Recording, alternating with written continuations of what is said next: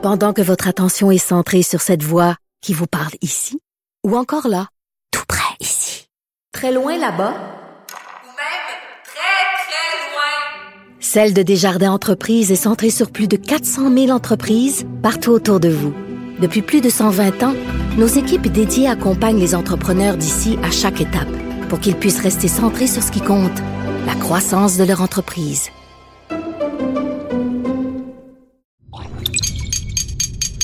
Cube Radio.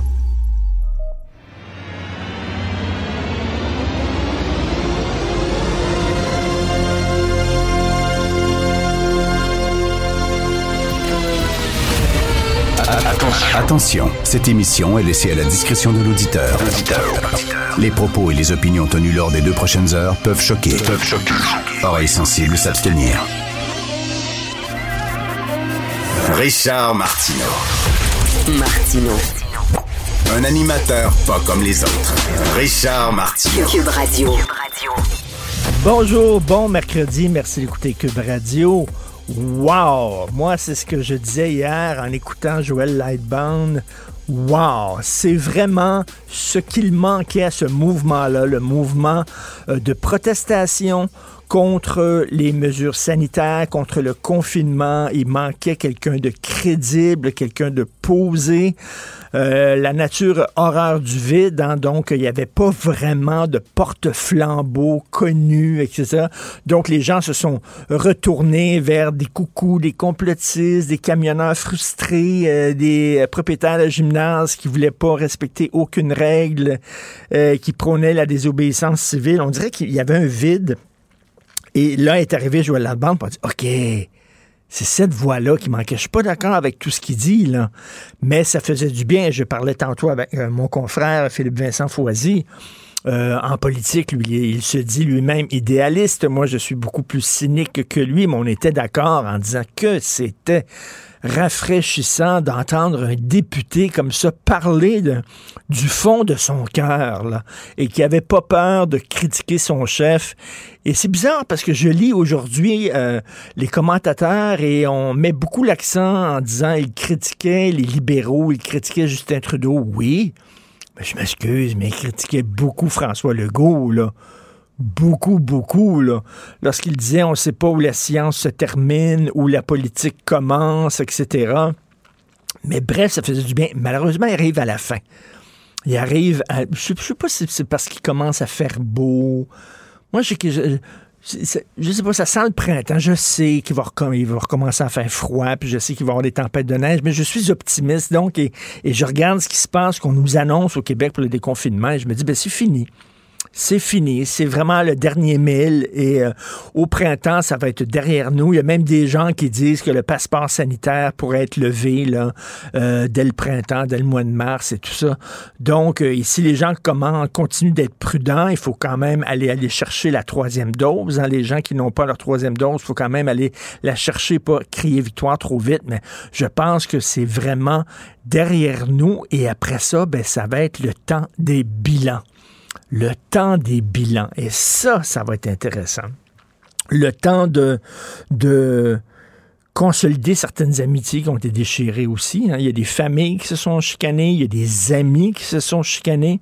Euh, est-ce qu'on va pouvoir recoller euh, les pots cassés euh, ou alors ces fractures-là étaient trop profondes et il y a un fossé vraiment qui s'est creusé et on peut pas jeter un pont par-dessus? Je sais pas, on verra, mais c'est certain qu'on va bien sûr parler du système de santé il faut revoir notre système de santé. Ça fait de nombreuses années qu'on le dit.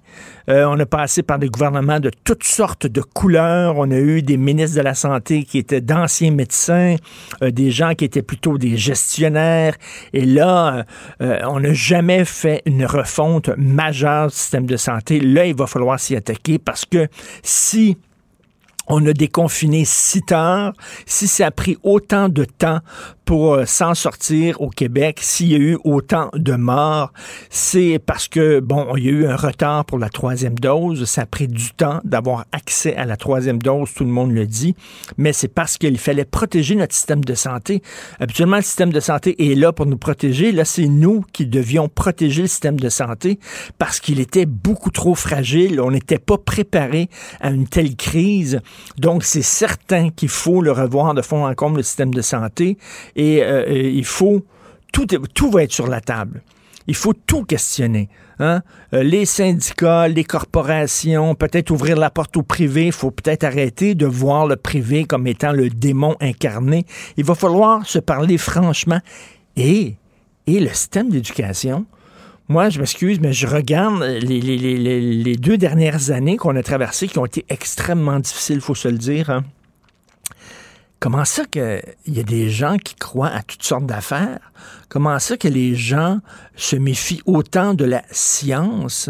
Euh, il y a un trou dans notre système d'éducation aussi. Est-ce qu'il faut revoir la façon dont on enseigne la science, par exemple, à nos jeunes, on se rend compte hein, que l'information scientifique, on n'a jamais interviewé autant d'experts, de scientifiques, de médecins et tout ça. Et c'est peut-être des gens qu'on n'entendait pas beaucoup dans les médias, effectivement, qu'on a beaucoup entendu au cours des deux dernières années. Et euh, comme euh, figure des médias, on a aussi euh, une, Il faut se regarder dans miroir en disant, ben peut-être que justement ces gens-là, on n'aura pas donné suffisamment le micro au fil des années. On s'intéressait beaucoup aux coucous, aux gens bizarres, aux gens colorés. C'est la nature de la bête. Hein. Les médias, s'intéressent aux gens un peu weirdo, mais euh, peut-être de faire aussi une éducation scientifique. Donc, on voit que c'est un énorme besoin. Gros chantier devant nous, gros questionnement, mais je suis optimiste aujourd'hui. On s'en sort, ça va être derrière nous.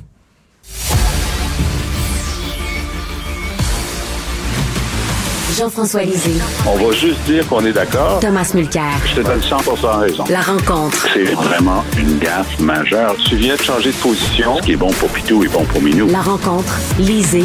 Mulcair. Alors, euh, Tom et Jean-François, bien sûr, il faut revenir sur cette bombe hier, euh, la sortie de M. Lightbound. Euh, Thomas, je suis peut-être un peu cynique, mais bon, on dit que c'est le dernier mandat de Justin Trudeau. Il n'arrive pas à livrer un gouvernement majoritaire. On va peut-être avoir une course au leadership au Parti libéral du Canada. Est-ce que M. Lightbound est en train de placer ses billes? Euh, il est surtout en train de régler des comptes par ailleurs, parce que même si ce qu'il a dit avait certains éléments fort intéressants, euh, moi, j'étais parmi les commentateurs, je l'ai écrit dans une coupe d'articles et en anglais et en français, que lui, il devrait être en haut de la liste des, nouveaux visages que M. Trudeau pourrait aller chercher pour euh, amener à son nouveau Conseil des ministres après l'élection du mois de septembre. Mm. Voilà que Lightbound n'a pas été invité au Saint des Saints et voilà que Lightbound a même refusé de devenir secrétaire parlementaire, chose qu'il était auparavant. Oh boy. Donc, il boudait, et il a attendu, puis il a attendu absolument le pire moment pour Trudeau et le meilleur moment pour lui. Pleine crise, tout le monde doute de la capacité de Trudeau de, faire quoi que ce soit de compétent là-dedans, et Schlang, il te l'envoie ça. Moi, je, m'excuse, c'est mon métier comme le tien.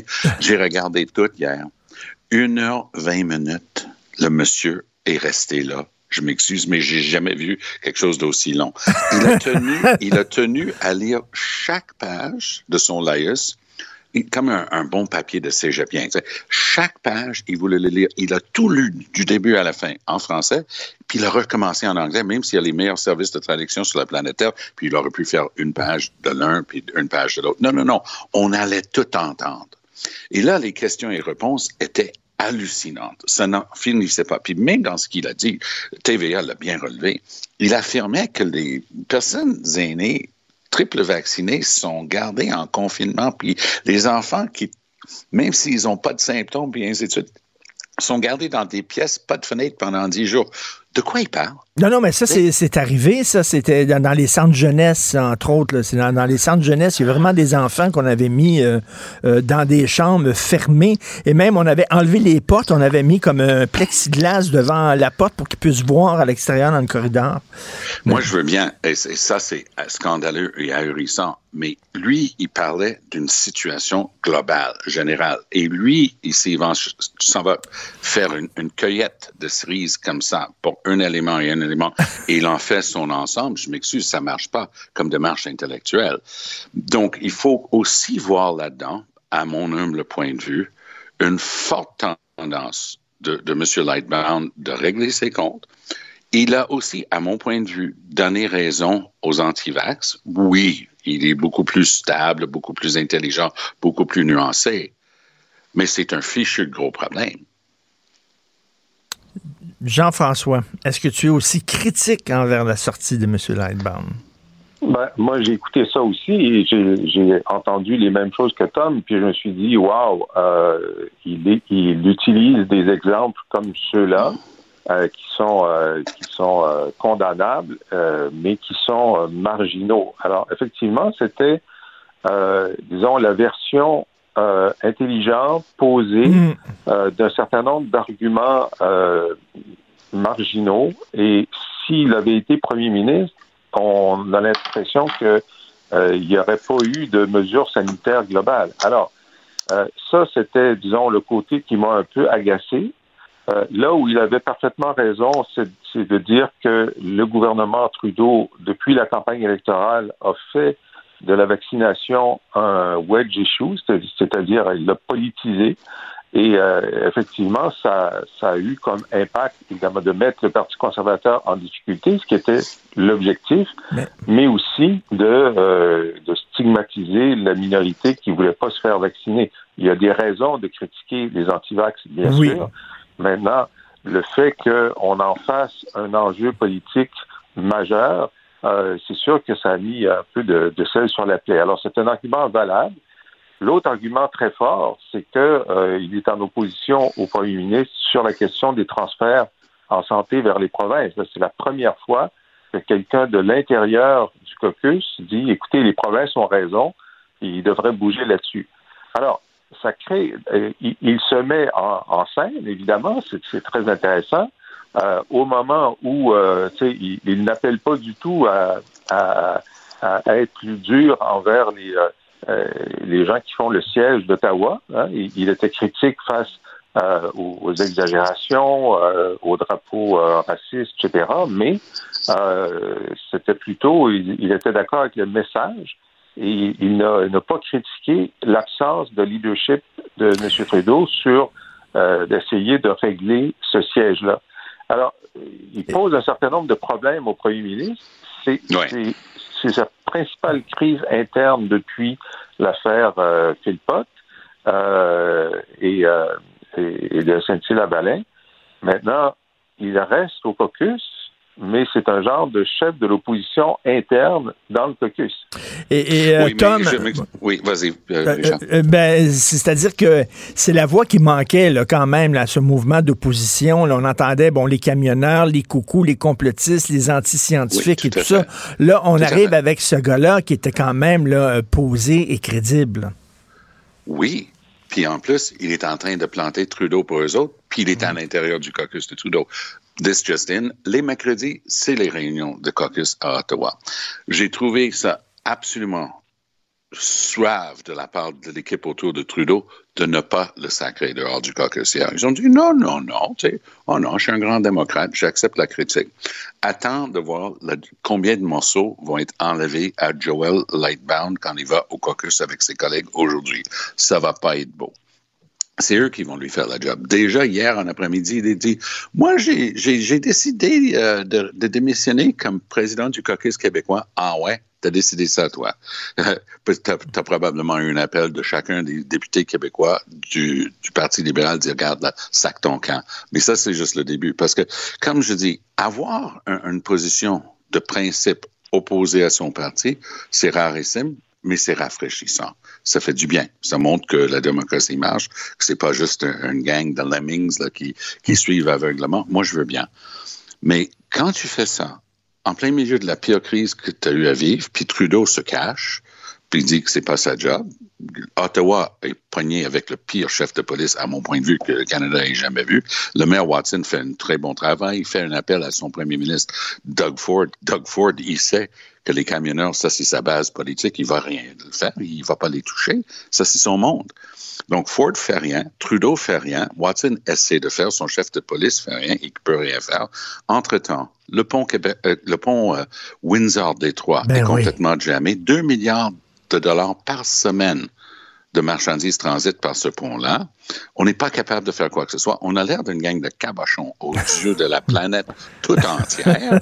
Puis, euh, mon préféré, c'est notre premier ministre de l'Alberta, Jason Kenney, qui, samedi, il y a dix jours, la première, première journée de, de la manifestation des camionneurs à Ottawa, les a applaudis. Bravo, c'est bien on bloque la frontière Alberta-Montana où le bœuf de l'Alberta transite vers les États-Unis. Il dit Hey, ça n'a pas de bon sens de bloquer des chemins. Allô? Sais?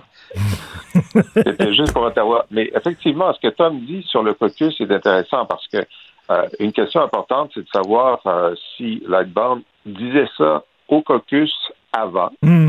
Mhm. Ça, c'est très important parce que moi, j'ai- assisté à énormément de caucus et il se dit énormément de choses. Puis, des- puis les gens utilisent le caucus pour, euh, pour exprimer leur dissidence, mais ensuite, tout le monde tient la ligne à l'extérieur. Mais là, lorsqu'il y en a un qui va dire à l'extérieur euh, qu'il est dissident, ben, tous les journalistes se jettent sur ses collègues pour, pour leur demander êtes-vous dissident vous aussi? Et sinon, pourquoi pas Ça met de la pression sur les autres. Et il y en a sûrement qui ont, qui ont dit ces choses-là à l'interne, mais qui se sont fermés la gueule à l'externe qui- et qui là vont être mis en situation très difficile de ne pas euh, de ne pas rompre le rang à l'extérieur parce que dans une situation compliquée et difficile, l'unité des troupes, euh, c'est la clé de la cohésion du gouvernement. Et euh, lorsque euh, lorsqu'il y en a un qui sort, ben, tous les autres sont mis en difficulté. Mhm. Euh, donc effectivement, peut-être que ça va être si Lightbound a dit ça au caucus avant, ça va être un petit peu mieux pour lui à la rencontre Ouais, du caucus. ouais, ouais. Euh, S'il l'a pas fait, ça va être très dur. Mais, mais, mais, mais je- ça je- va être dur de toute façon. Tom, euh, Tom et Jean-François, est-ce qu'il a fait sa Claire Sanson et sa Fatima Ouda Pépin, c'est-à-dire il s'est vengé parce qu'il n'a pas eu sa limousine? Ben, je pense qu'il y a beaucoup de ça là-dedans. Personnellement, j'aime pas déterminer d'avance que, que moi je sais les motifs de quelqu'un, mais je, je mets deux et deux ensemble. Parce que je, fais partie des gens qui chantaient ses, ses louanges. Il est bright, il est parfaitement bilingue. Il vient de la région de Québec. Il n'y a pas un surplus de députés libéraux fédéraux dans la région de Québec. Alors moi, j'opinais que ah, il devrait être sur la liste de Trudeau. Et je vois son comportement après. Mais je vois surtout le moment. Tu sais, avoir un couteau à la main, c'est une chose. Mais de le sortir au moment où c'est le chaos total sur ce sujet précis. Moi, j'aime bien l'analyse de Jean-François. Est-ce qu'il a dit ça au caucus? Il dit qu'il a dit ça un peu.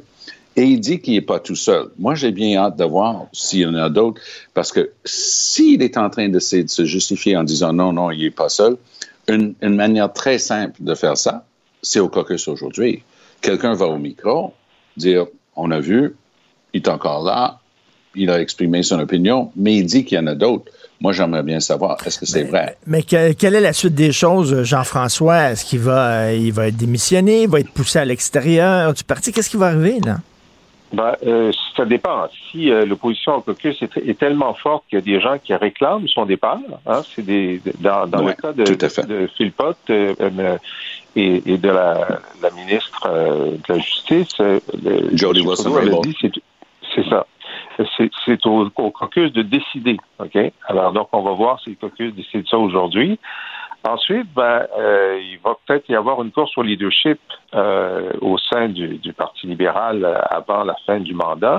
Et là, Lightband euh, va peut-être essayer de, de se mettre dans une équipe pour euh, ensuite, dans l'après-Trudeau, euh, devenir un joueur plus important. Alors, c'est peut-être ça le jeu, parce que là, il vient d'augmenter sa, sa notoriété euh, Oui. énormément. C'est Oui. c'est pas quelqu'un qui était très connu à l'extérieur de son comté et des cercles politiques informés. Là, tout le monde parle de lui. Donc, euh, c'est peut-être ça aussi la, la, la, la, Mais stratégie pour la suite. Puis la rumeur courait déjà hier, euh, Richard et Jean-François, la rumeur courait déjà hier à Québec qu'il pourrait faire le saut au Parti libéral du Québec. Ça, on reste à voir. Et, et- basé sur Tom, pas grand-chose. Tom, Tom, on dit que Éric Duhem, euh, ce qui ferait le saut au Parti euh, conservateur euh, fédéral, selon toi, Tom? Écoute, la chose que j'ai trouvée le plus intéressante et cocasse aujourd'hui, c'est qu'on apprend que plein de gens qui souhaitent devenir le chef du Parti conservateur au niveau fédéral sont en train de courtiser l'appui d'Éric Duhem. Ça, Ben c'est oui. et devenir kingmaker avec Claire Sanson comme armée. Tu sais, c'est- extraordinaire comme, Ah, comme oubliez pas événement politique. Casabonne. Et Anne Casabonne, euh, Jean-François, Ah est-ce oui, que, tu oublié. penses qu'il pourrait être tenté pour faire le saut, euh, Éric? Absolument pas. Ah ben non, il y a tellement de plaisir à Québec. Euh, non, Ah de toute façon, là, cette année, il y a une élection euh, donc en octobre. Il va essayer de se faire élire. Hein. C'est pas impossible, très difficile, mais c'est pas impossible. Et puis euh, lui, là, il a son son 15 minutes de célébrité euh, euh, qui a commencé. Il veut avoir un deuxième ou un troisième 15 minutes. Il va il va faire ça à Québec. Ça va être intéressant. Merci à vous Euh, deux. Merci salut, Tom et. Jean-François. On se reparle Salut. demain. Si vous voulez lire les textes de Jean-François Lisée qui commente régulièrement l'actualité et écouter son excellent balado auquel je suis abonné, où il commente l'actualité, mais il fait aussi des cours de l'histoire du Québec euh, très euh, passionnants. Allez sur la boîte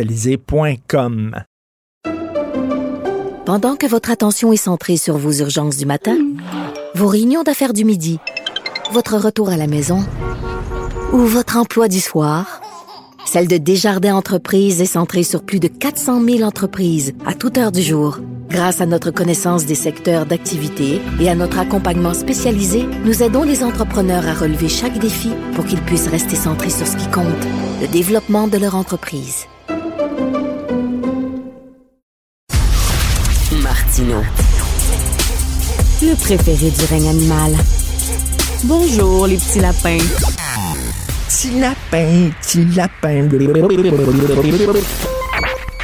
Cube Radio. Autrement dit. Cube Radio. Cube Radio. En direct à LCN.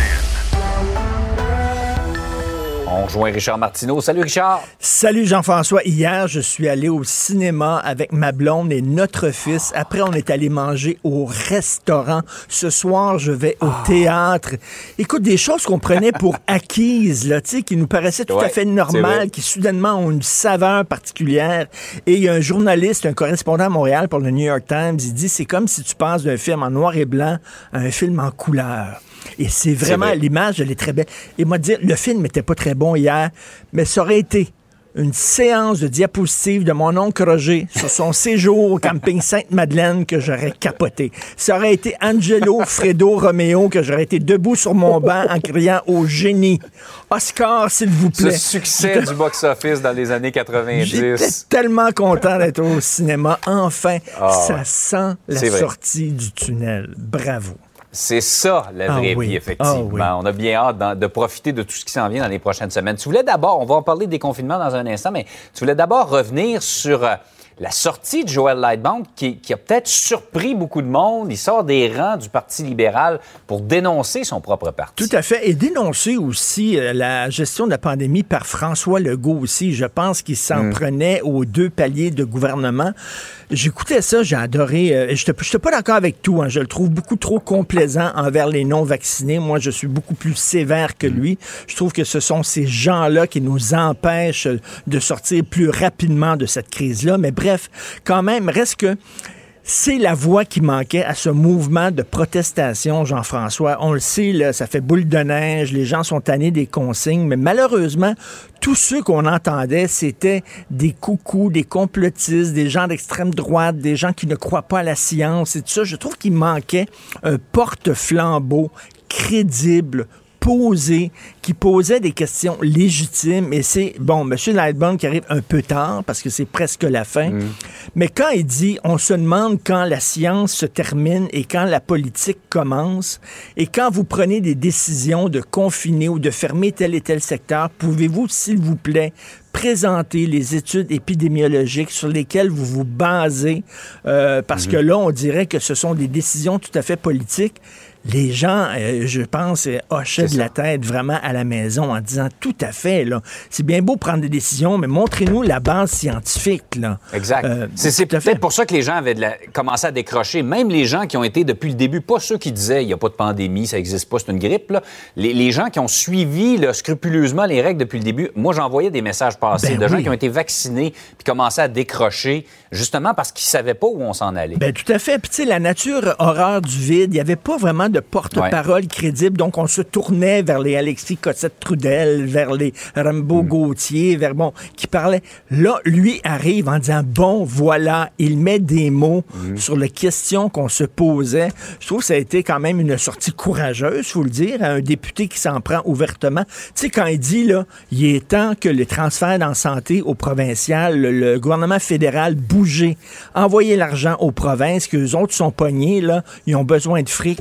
Écoute, le message, qu'est-ce qui va se passer maintenant, son avenir euh, euh, au Parti libéral du Canada? Les analystes politiques vont se faire aller le dentier au cours des prochains jours, mais j'ai trouvé que c'était rafraîchissant.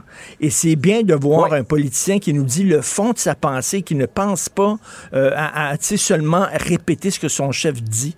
Donc, euh, chapeau, M. Lightbound. La fameuse vraiment. ligne de parti, il en est sorti euh, de façon assez spectaculaire d'ailleurs, M. Lightbound. Tout à fait. Euh, parlons justement de, de déconfinement, le processus qu'on commence en fin de semaine jusqu'au 14 mars.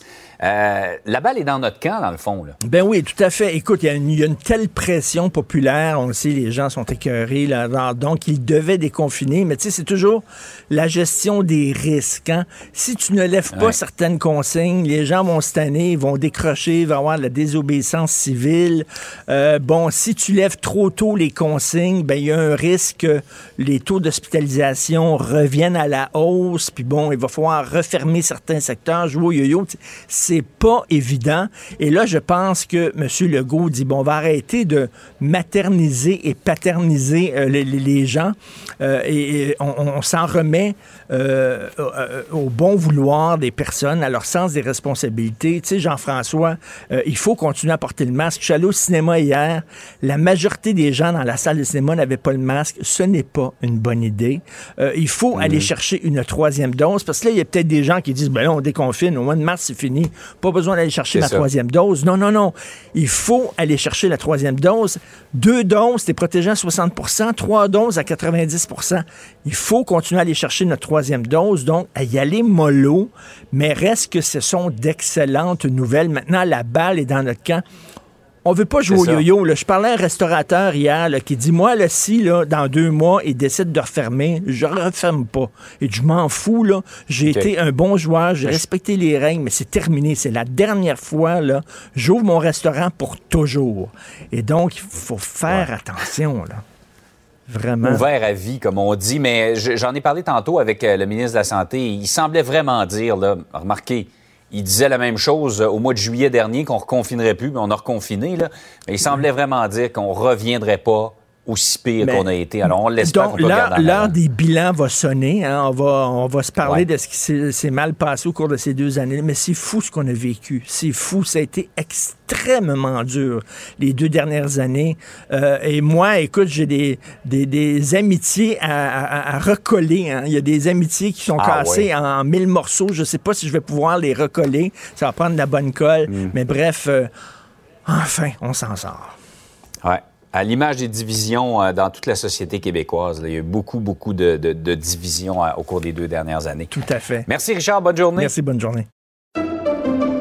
Pendant que votre attention est centrée sur vos urgences du matin, vos réunions d'affaires du midi, votre retour à la maison ou votre emploi du soir, celle de Desjardins Entreprises est centrée sur plus de 400 000 entreprises à toute heure du jour. Grâce à notre connaissance des secteurs d'activité et à notre accompagnement spécialisé, nous aidons les entrepreneurs à relever chaque défi pour qu'ils puissent rester centrés sur ce qui compte, le développement de leur entreprise. Martino. Pour l'instant, nos avocats nous disent que tout est beau. Alors, euh, bien sûr, euh, la pandémie, c'est un événement scientifique médical, mais c'est aussi un événement politique, hein, et on va en parler maintenant sous l'angle politique. Est-ce qu'on a trop politiser la gestion de la pandémie? Hein? C'est la question que posait hier le député euh, libéral fédéral Joël Lightbound. Et est-ce que François Legault, euh, lors des prochaines élections, est-ce qu'il va pouvoir freiner sa chute dans les sondages? Est-ce que euh, la pandémie va aider Éric Duhem à compter quelques points? Nous allons parler de tout ça avec Mme Catherine Côté, professeure agrégée à l'École de politique appliquée de l'Université de Sherbrooke. Bonjour, Mme Côté. Oui, bonjour. Euh, J'imagine que vous avez écouté le point de presse de M. Joël Lightbound hier et euh, bon, euh, il allait pas avec le dos de la main morte, comme on dit, et il accusait nos politiciens, puis je pense que oui, il parlait de Justin Trudeau, mais aussi par le biais, il parlait bien sûr de François Legault, de trop politiser la gestion de la pandémie, puis on se demande où la science se termine, où la politique commence. Vous prenez des décisions, vous arrivez jamais avec des études épidémiologistes qui euh, vous donne raison, sur lesquelles vous êtes basé. On se pose des questions. Est-ce que c'est vraiment des décisions basées sur la science ou basées sur la politique? Est-ce que vous partagez ces questionnements-là? Mais il y a une chose est sûre de ce point de presse-là, c'est que ce qu'il faut retenir, c'est qu'il a senti la grogne sur le terrain. Hein? bon, le mécontentement des gens, et, en fait, je pense que c'est pas seulement un mécontentement, je crois que c'est vraiment une lassitude. Hein? On n'en peut plus, là. Tu sais, quand les, les policiers ramènent toujours l'expression on est tanné, là, ben c'est ça. Il y a une très, très grande lassitude. Et là, c'est de voir jusqu'à quel point les policiers vont être capables de, de, de gérer tout ça. Hein? On a eu une, une situation exceptionnelle. Hein? Une gestion de crise, habituellement, ça se fait pas sur une très longue période, hein, parce que je pense que c'est une crise. une crise pas supposée perdurer. Mais là, justement, c'est ce qui est arrivé. Donc, euh, j'ai envie de dire presque, il y, a, personne qui était préparé à faire ce type de gestion de crise-là. Donc, certains l'ont mieux géré que d'autres. Et, des fois, ça dépendait beaucoup du style du politicien aussi. Euh, il y a eu une période où euh, M. Legault était quand même au, diapason des Québécois. Donc, les, les, les gens, on le voyait d'ailleurs dans les appuis, dans les sondages, les gens voyaient un peu comme un bon père de famille qui gérait ça du mieux qu'il pouvait dans les circonstances. Mais là, une crise, ça perdure, ça perdure, c'est difficile. On peut pas maintenir ce niveau de stress-là tout le temps. Et surtout, les gens, présentement, ils ont l'impression que, bon, ils ont tout fait ce qu'on leur a demandé, hein, se faire vacciner même une troisième fois. Euh, bon, suivre tout le. Puis là, le, le, le, clou dans le cercueil, là, ça a été le, confinement puis le couvre-feu. Ah, ben ça, ça, euh, Madame Côté, je suis tellement d'accord avec vous, là. Moi, il y a des gens euh, autour de moi qui respectaient vraiment à la lettre ce que disait M. Legault, entre autres. Et là, au, couvre-feu, on l'a comme pas compris parce que là, il y avait aucune base scientifique pour revenir à un couvre-feu. C'était visiblement une décision politique. Euh, on ne sait pas si c'est politique mm. parce que dans ce cas-ci, euh, ça serait plutôt contre-productif pour M. Legault parce que c'est justement attirer les foudres de tout le monde parce qu'il y avait une très grande incompréhension derrière ça. Il euh, faut comprendre aussi qu'il n'y a pas vraiment d'études sur les couvre-feux puis leur efficacité. Donc, on peut se demander jusqu'à quel point les conseils qu'il a reçus à cet égard-là étaient bien avisés ou pas. Est-ce que ça venait vraiment de la santé publique ou pas? On, ne sait pas, on n'est pas à l'intérieur de la cellule de crise. Mm. Et c'est bien comme ça aussi, hein, une cellule de crise, faut pas qu'il y ait trop de, de joueurs non plus. Là. ça devient pas difficile à gérer. Eh, mais Madame Côté, là où il avait aussi encore raison, M. Lightbound, c'est quand il disait, ben au moins expliquez-nous, si vous voulez que les gens continuent à vous suivre, il faut expliquer pourquoi vous êtes arrivé à cette décision-là. Et c'est ce qui manquait, je trouve, les dernières semaines. Oui, pour ça que pour plusieurs, euh, le fameux couvre-feu là, euh, au 31 décembre, ça a été un petit peu l'espèce de, de, de, retour du balancier. Les gens avaient suivi, avaient tout fait, ils n'étaient pas toujours heureux de le faire, mais ils le faisaient quand même. Et là, c'était incompréhension. Là, c'était un hmm. petit peu euh, bon. Nous, on fait tous les efforts, mais on, on est juste punis tout le temps, puis on comprend pas cette punition-là. Et, je pense qu'il y a un petit peu de ça dans les, les mesures récentes qui viennent d'être prises, c'est que on sent la, la, mais on sent aussi la grogne dans la population, puis on essaie de dire bon, ben écoutez, il n'y a pas juste euh, un bâton, on va avoir une carotte aussi. Là, on va faire un petit assouplissement, puis au moins vous allez voir que tous les efforts que vous avez faits ont valu la peine. Mais comme vous l'avez souligné, il n'y a pas exactement les, explications de dire est-ce que ça valait la peine de le faire? Il n'y a pas de, on dit il manque ce petit aspect-là. Là. Oui, puis euh, aussi il manquait les, gens disaient ben moi je suis allé me faire vacciner trois fois et pourtant ben là bon on a réouvert, on commence à déconfiner, mais pendant un bout de temps on disait ben à, quoi ça m'a servi d'être vacciné trois fois? Je, reste chez moi, je peux rien faire, ça me donne strictement rien. Je suis aussi puni que les gens qui n'ont pas été chercher le vaccin.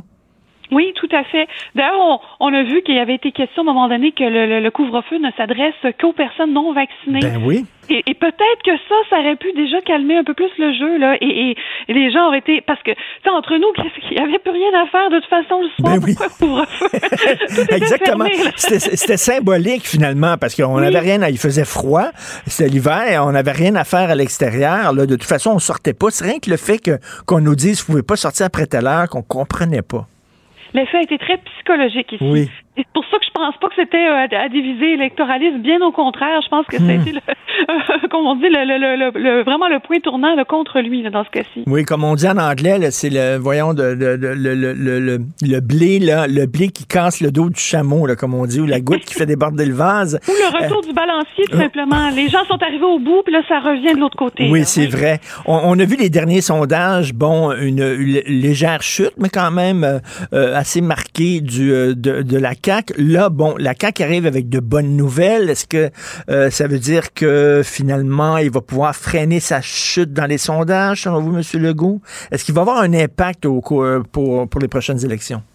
Là, pour l'instant, psychologiquement, il y a une forme de soulagement, OK, dans la Oui. population. Fait que là, il faut qu'il gère, comme on dit, il faut qu'il gère ce, ce, cette nouvel état de fait. Ah oui, on va pouvoir recommencer à vivre un peu, là. Donc, il y a un petit peu de ça.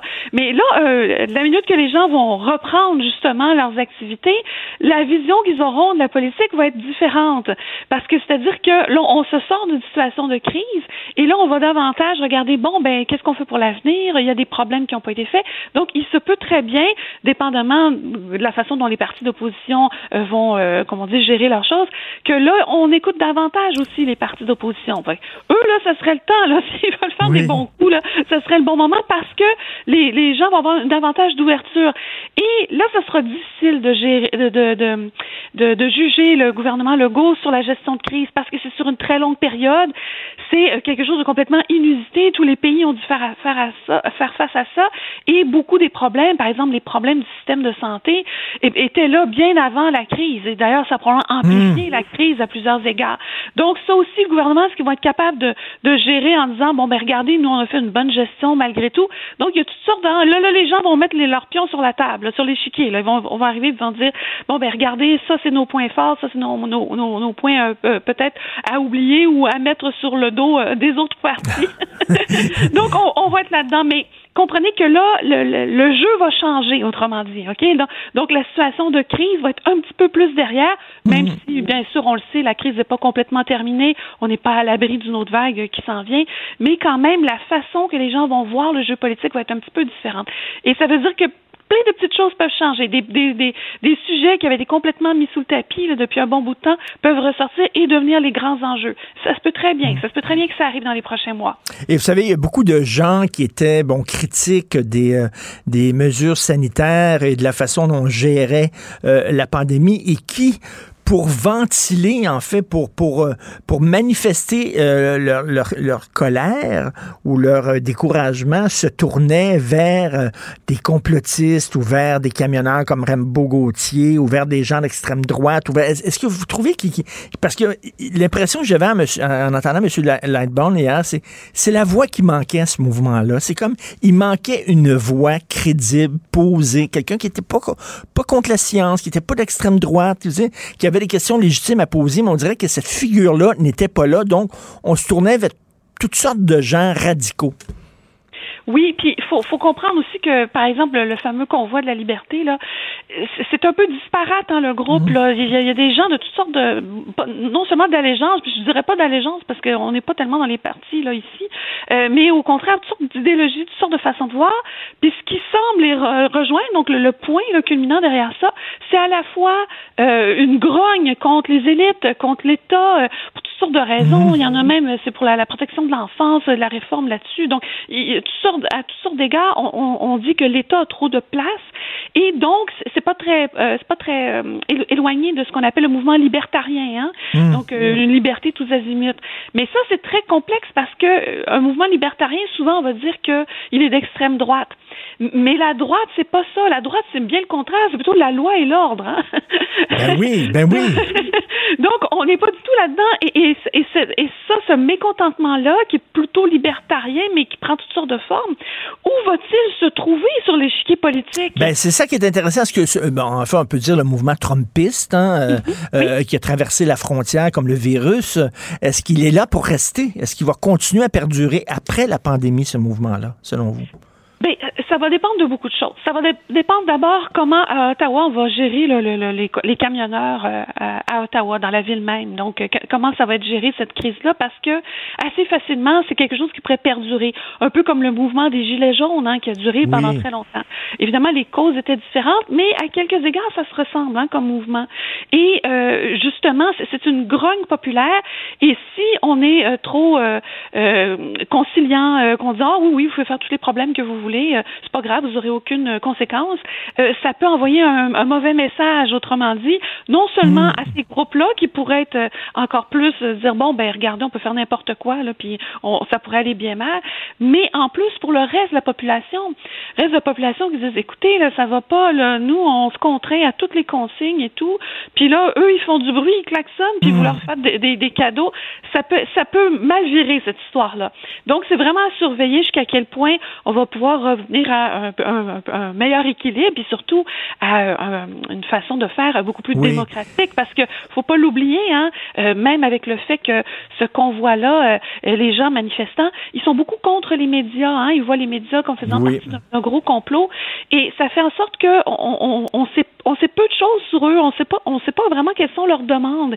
Et si on le sait pas et s'ils ne jouent pas le jeu politique en étant un mouvement réel, en étant un parti, euh, ça va être compliqué là, pour la suite des choses. Tout à fait. Et moi, je me dis, ben heureusement, bien que je suis pas d'accord avec euh, euh, Éric Duhem et Maxime Bernier, mais heureusement, ces gens-là euh, peuvent, plutôt qu'aller dans les rues puis bloquer des rues puis tout ça, ben ils ont des partis politiques. C'est ça la démocratie, là. Il y a des partis politiques qui parlent pour eux puis ils vont pouvoir voter pour eux autres lors des prochaines élections. Vive la démocratie, Madame Côté. Tout à fait. Tout à fait. Merci beaucoup, Madame Catherine Côté. C'était fort intéressant, professeur agrégé à l'École de politique appliquée de l'Université de Sherbrooke. On se reparlera un jour. Merci. Oui, ça m'a fait plaisir. Au revoir. Merci, au revoir. Vous écoutez Martino. Vous venez de vous connecter en direct sur Cube Radio? Pas de stress. Tout est disponible en balado sur l'application ou le site cube.radio. Le, le commentaire de Félix Séguin, un journaliste d'enquête pas comme les autres. Hey Félix, je suis allé au cinéma hier euh, avec euh, mon fils et en sortant, il y avait des affiches qui présentaient euh, les films à venir et il y avait l'affiche du film Confession de Luc Picard et je suis allé là avec mon fils puis j'ai montré sur l'affiche, je dis regarde, c'est écrit d'après un livre d'Éric Thibault et Félix Séguin. Je dis ça c'est mon chum ça. C'est mon ami, ça. ils sont en train de faire un film, il était impressionnant, m'ont dit, je dis on fait un film sur son livre.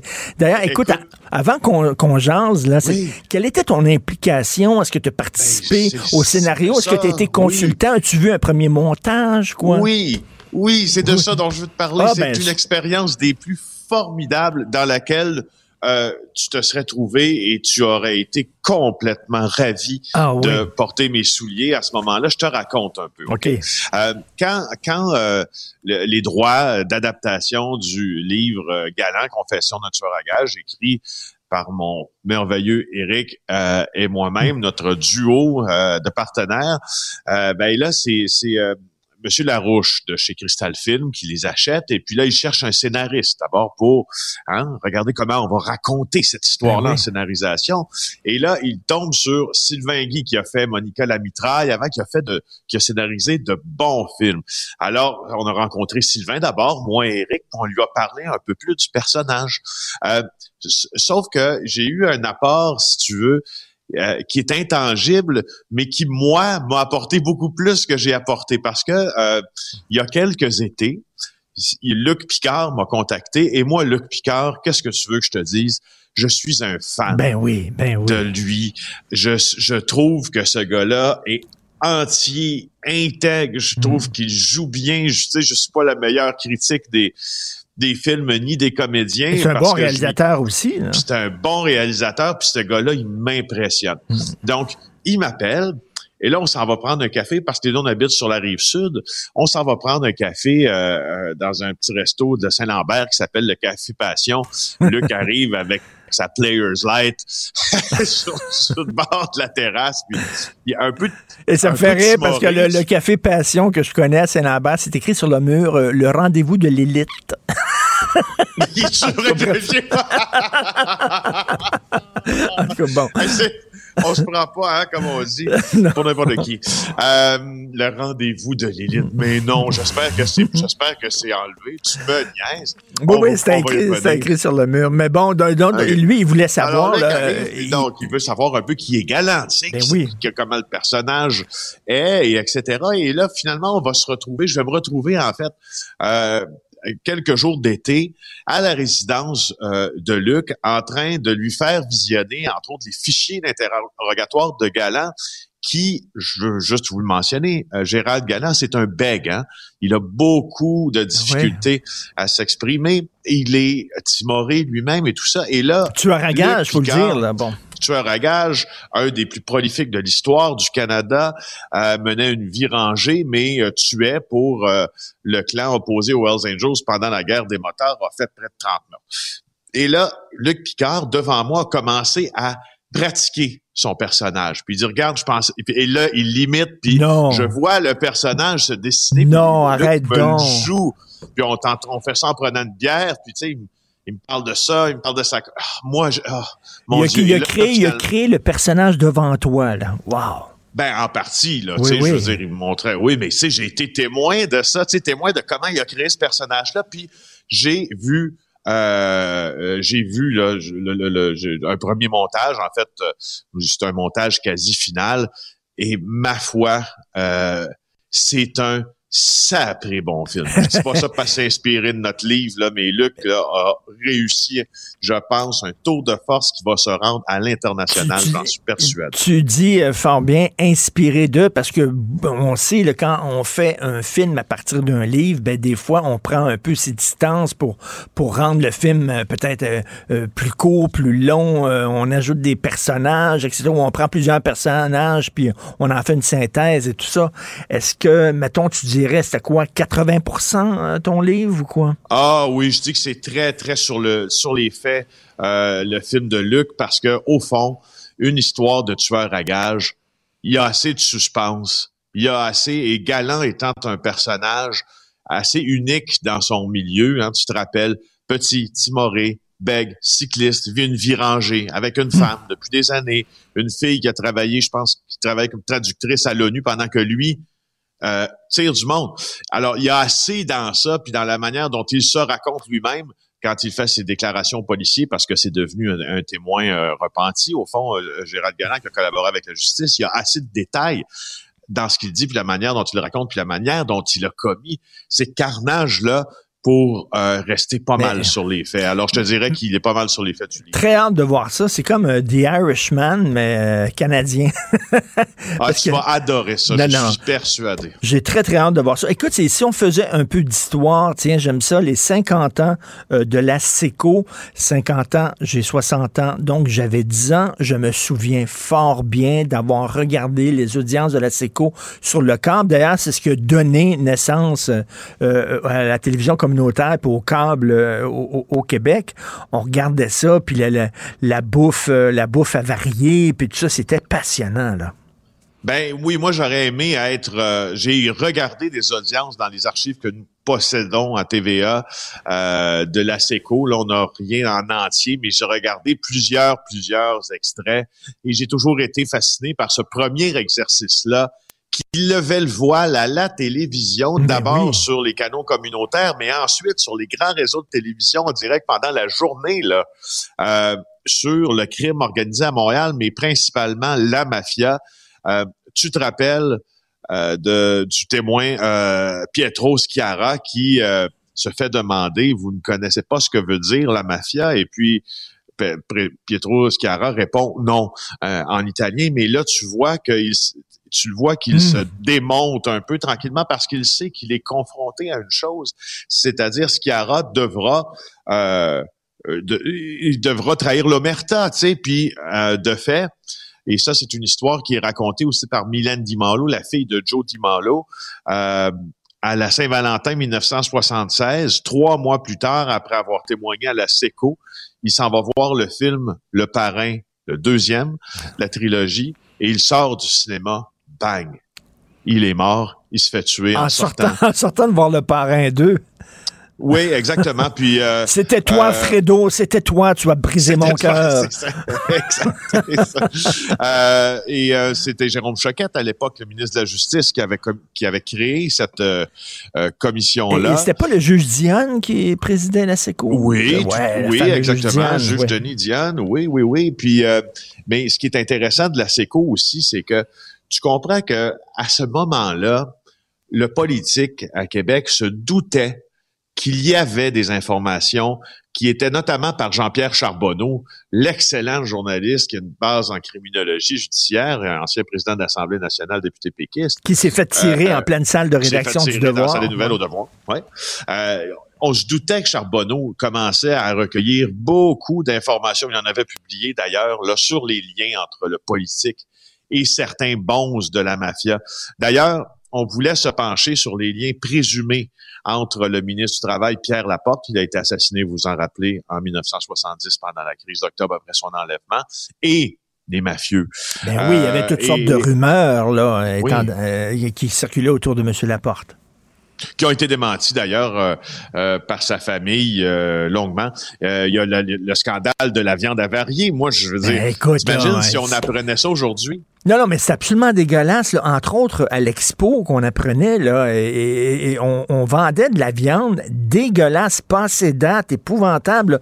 De la viande pourrie, puis on grattait un peu la viande pour enlever comme la pourriture. Là, puis c'est ça qu'on vendait aux gens qui allaient à l'expo. Et moi, en regardant justement la SECO, on a appris que la, boucherie où on allait chercher notre viande faisait partie de cette racket-là. Tu vois, c'est 500 000 livres de viande avariée qui avaient transité par une compagnie à Montréal avant d'être redistribués dans d'autres compagnies. C'était la Regio Food, hein, Regio comme quoi, Regio Calabre, euh, le chef-lieu euh, de la Calabre. Euh, alors, moi, je, je, je, salue que je salue euh, cette première commission d'enquête-là sur le crime organisé parce que je trouve qu'en quelque sorte, elle a fait en sorte euh, en quelque sorte, elle a fait en sorte. Oui, mais, mais, tu sais, comme on, se réveillait au Québec en disant, ben, c'est, tu sais, on allait voir des films, ça se passait en Italie, ça. se passait aux États-Unis. Non, c'est chez nous aussi. Il y a de la mafia chez nous. C'est la première fois là, qu'on se réveillait bon, ben, ça. ça existe. C'est très intéressant. Et, euh, Valérie Plante qui s'est fait voler son auto. Et là, son auto allait être expédiée en Afrique parce que c'est ça le réseau. Là. Ouais six suspects qui ont été arrêtés en lien avec euh, un réseau de vol de, véhicules, dont le véhicule de Valérie Plante. Euh, le véhicule de Madame Plante a été retrouvé dans un entrepôt de Coteau-du-Lac. Euh, c'est près de c'est près de l'île Perrault, si vous voulez, là, dans, l'ouest de l'île. Il a été retrouvé à la fin du mois de janvier. Ça fait pas longtemps. Ça fait juste ça faisait deux jours après qu'il a, été volé, qu'il a été retrouvé. Et il s'apprêtait euh, à, être mis dans un conteneur à direction, en direction de l'Afrique. euh, je, je, veux juste te parler, en fait, c'est de l'Afrique dont je veux te parler. Dans tout ça, je veux te parler euh, aussi euh, du Liban et te dire que les vols, les, les, réseaux de voleurs les mieux organisés dans le passé à Montréal ont été souvent l'apanage de la pègre libanaise. Et c'est pas rare qu'en Afrique, tu vois des véhicules avec des plaques du Québec, notamment euh, ah au Niger, au Nigeria, au Burkina Faso, euh, Congo, Brazzaville, Congo, Kinshasa. Tu vois beaucoup, beaucoup, beaucoup de, de ce genre de véhicules parce que c'est là qu'ils se retrouvent majoritairement les véhicules qui sont volés à Montréal. Et on va faire une émission de JE là-dessus la semaine ah prochaine. On met ça quoi? On met ça dans des containers sur des bateaux, puis ça se rend là-bas. Exactement. On entre, on entre souvent les véhicules sur. On est capable, là, si c'est pas des gros SUV, là, d'en, empiler, si tu veux, là, des mettre, des mettre les uns par-dessus les autres, même parfois, puis on envoie le conteneur euh, à l'étranger. Ah ben, j'ai très hâte de voir ça. Écoute, Confession, ça sort quand, le film de Luc Picard? Je ne sais pas. Ça sort en salle? J'ai aucune idée, mais ça doit sortir bientôt. j'ai bien hâte de voir ça. Merci beaucoup, Félix. toi sur moi pour te le rappeler. Bye. oh yeah, bye. Salut. Pour une écoute en tout temps, ce commentaire de Félix Séguin est maintenant disponible en balado sur l'application Cube ou en ligne au cube.ca. Tout comme sa série balado Narcos PQ, qui dresse un portrait de l'industrie criminelle à travers des entrevues avec de vrais narcotrafiquants. Cube Radio. Pendant que votre attention est centrée sur cette voix qui vous parle ici, ou encore là, tout près ici, très loin là-bas, Ou même très, très loin. Celle de Desjardins Entreprises est centrée sur plus de 400 000 entreprises partout autour de vous. Depuis plus de 120 ans, nos équipes dédiées accompagnent les entrepreneurs d'ici à chaque étape pour qu'ils puissent rester centrés sur ce qui compte, la croissance de leur entreprise. Confrontant, dérangeant, divertissant. Richard Martineau, il brave l'opinion publique depuis plus de trois décennies. Gilles Proulx. Bonjour, mon cher Richard. Richard Martineau. Pauvre petit lapin. La rencontre. Point à l'heure des cadeaux. Je serai pas là, là à vous flatter dans le sens du poil. Point à la ligne. C'est très important là, ce qu'on dit. La rencontre pro martineau Oh Gilles, les 10 ans du printemps érable qu'on va célébrer, qu'on va souligner, est-ce que vous allez fêter ça, vous? Oh, quel événement qui m'a marqué. J'ai manqué mes rendez-vous chez mon chiropraticien à Saint-Denis.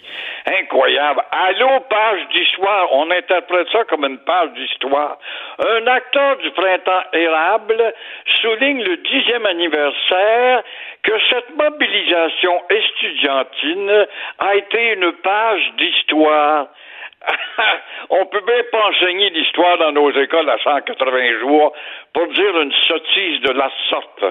Des dizaines de milliers d'étudiants bloquaient les rues de Montréal, se battaient, se battaient très fort, rappelons-le, contre la hausse des frais de scolarité, déjà les plus bas en Amérique. Ça, on le dit pas. Alors, les nadeaux du bois de ce monde justement de la gauche n'acceptait pas. Il n'acceptait pas cette hausse. C'était une injustice. Un gros 50 cents de frais supplémentaires à leurs frais de scolarité. Parce que c'était ça. Jean Charest nous avait bien expliqué que c'était l'équivalent de 50 cents. Mais Jean Charest, à l'époque, un libéral, hésitait. C'est le propre, un libéral, d'être un hésitant, n'est-ce pas, qui veut pas déplaire autant que possible. Alors, il y avait et il avait ainsi ouvert la voie aux nadeaux du bois de ce monde. J'espère que vous savez que si Nadeau Dubois et son parti Québec solidaire prennent le pouvoir, qu'il va vous coûter plus que 50 cents par jour. Et d'ailleurs, il a bien changé depuis le temps, Gabriel Nadeau-Dubois, parce que là, on l'entendait sur les manifestants qui bloquaient les rues avec leurs camions. Puis du là, ça empêche les familles euh, de profiter du carnaval, puis ça embête tout le monde et tout ça. Moi, je partirais en disant, ben ouais, non, il y a 10 ans, c'est toi qui bloquais les rues. il est devenu un humaniste comme Ben ouais. tu. C'est beau, hein, il a été récupéré par l'humanisme et non pas par le salaire, non pas par les titres à l'Assemblée nationale, pas du tout, par l'humanisme. Si je peux partager une anecdote personnelle, euh, Gilles, moi, ça a changé ma vie, littéralement. À un moment donné, je me promenais sur la rue Bernard à Outremont. J'ai vu des étudiants avec le carré rouge, donc euh, supposément là qu'il n'y avait pas d'argent, qui étaient dans un, sur une terrasse, un des restaurants les plus chers de Montréal, euh, qui buvaient une sangria, puis avait l'air d'avoir bien du fun. Alors, moi, j'ai écrit, wow, j'ai vu des étudiants en bu- buvant de la sangria, la belle vie ce tweet-là, ce tweet-là, Gilles, a changé ma vie. Je suis passé de chroniqueur sympathique à ennemi public numéro un des jeunes. En, en- en 15 secondes, c'était Je me délirant. rappelle très bien de époque. Délirant. Où, je t'aimais pas tellement, justement, tu jouais de la guitare avec les joueurs sur le balcon, mais effectivement, avec des tasses à la crème de la sorte d'en face, finalement, ça a secoué ton cerveau et t'es passé de l'autre bord. Alors là, t'es Ouais. un traître, mon cher Richard, un traître à ce monde-là. Oh non, depuis ce temps-là, il y a encore des gens qui me croisent dans la rue des fois, puis hein, je les vois, là, hein, ils sont pas contents de me voir. Ça a changé ma vie en dedans de 15 secondes. C'est incroyable. Donc, mais c'est vrai, vous faites bien de, de le, le souligner. C'était une très petite hausse, là. qu'on Ben, c'est proposait. l'équivalent. Je me rappelle, on parlait, le paquet de cigarettes coûtait moins cher, là. On rajoute 50 cents dans votre paquet de cigarettes. Ça avait eu l'image de Jean Charest? Puis on avait déjà, avant ça, les taux les plus bas au Canada ou en Amérique, nécessairement. Alors, c'était trop cher, puis on va empêcher nos jeunes de s'épanouir, devenir des matières grises de demain en leur donnant pas accès à notre système de santé grâce à vos taxes. Monsieur Charest, le libéral, avait plié. Hey, le chef de police d'Ottawa, il passe un mauvais quart d'heure, hein, Gilles? Ah! Oui, le chef de police euh, que j'ai traité avec toi cette semaine de me maire parce qu'il avait fait une suggestion de nommer un médiateur pour raisonner nos camionneurs scientifiques. Et euh, c'est incroyable. Il est anesthésié, ce gars-là. C'est ce que quoi Yves Francoeur, qui est un policier de formation et en plus vice-président de l'Association des policiers du Canada, qui s'en prend au chef à Ottawa, Peter Slowly j'ai envie de dire P- Peter Slowly. Euh, il a dormi au gaz, dit-il. Il a raison. Il croit qu'il a manqué carrément de leadership et de vision. Il a fait venir l'armée, c'était pas nécessaire. S'il avait eu de la vision, on n'a pas besoin de faire venir l'armée, mais l'armée n'est pas venue. Alors, le policier, euh, c'est, il est en réalité, ce gars-là, ce chef de police à Ottawa, une ville endormante. Le dimanche, tu peux te promener tout nu dans les rues d'Ottawa, personne ne va. C'est réputé. C'est comme euh, Bruxelles, par exemple. Alors, le policier, euh, il est en réalité le reflet d'une mentalité générale et limitée dans, en tout cas, les problèmes euh, mondiaux. C'est pas un chef de police dans une ville comme à Londres, où il y a des manifestations à connotation politique, à New York, à Washington, à Paris. Là, la police est obligée d'avoir de la vision lointaine, mais pas à Ottawa, croyez-moi. Parce qu'ils savaient que les camions s'en venaient. On les voyait là, partir d'un peu partout du Canada, puis ils arrivent, là, ils arrivent dans deux jours. Ben, Qu'est-ce qu'ils faisaient pendant ce temps-là, slowly? Exactement. C'est à rien comprendre. Puis les gars autour de lui, t'es pas plus perspicace non plus, sont si peu habitués à un événement qui les prennent par surprise, qui ont été pris la culotte baissée. Mais c'est pas grave avoir la culotte baissée le dimanche dans les rues d'Ottawa, crois-moi. Tu connais l'histoire du parachutiste qui, qui, qui, est, qui est mort à, à Ottawa dimanche passé? Non. Son parachute n'a pas ouvert. Il n'y a rien qui ouvre à Ottawa dimanche.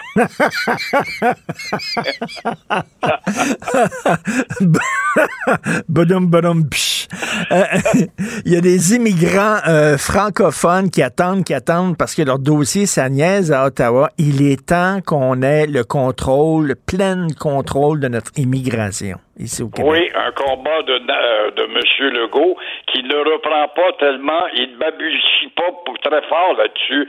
Alors pourquoi, lorsqu'il s'agit d'immigration francophone, ça prend plus de temps? Pourquoi euh, ce n'est pas dans la liste des priorités lorsqu'un Sénégalais veut immigrer chez nous, alors qu'un Africain du Commonwealth ou un Asiatique des pays du Sud-Est asiatique, c'est tous des pays qui ont été dominés par l'Angleterre, là, le dossier se règle rapidement, très vite. Et à ce sujet, le ministre unilingue qui suit des cours de français depuis 2015, Shane Fraser, ne répond pas aux questions. Même le journal a essayé de le rejoindre, il répond pas à la question. Et entre-temps, Jean Boulet, un ministre de Legault, le ministre caquiste, rappelle qu'il a 25 263 dossiers sur Ben son oui. bureau de travailleurs économiques en attente pour venir ici. Alors, tu vois que c'est facile de constater qu'Immigration Canada a toujours été un couloir d'assimilation et rien d'autre, comme le suggérait Lord Durham, le fond de la politique de Durham demeure encore une fois. C'est bizarre, hein, Gilles. Gilles, Gilles, à la, la- la veille du référendum de 1995, c'est drôle, hein? Ils ont pas niaisé pour euh, traiter des dossiers d'immigrants. Puis c'est drôle, c'est souvent des immigrants anglophones qui allaient voter non au référendum. Et là, ils ont Exactement. en Christie, les dossiers.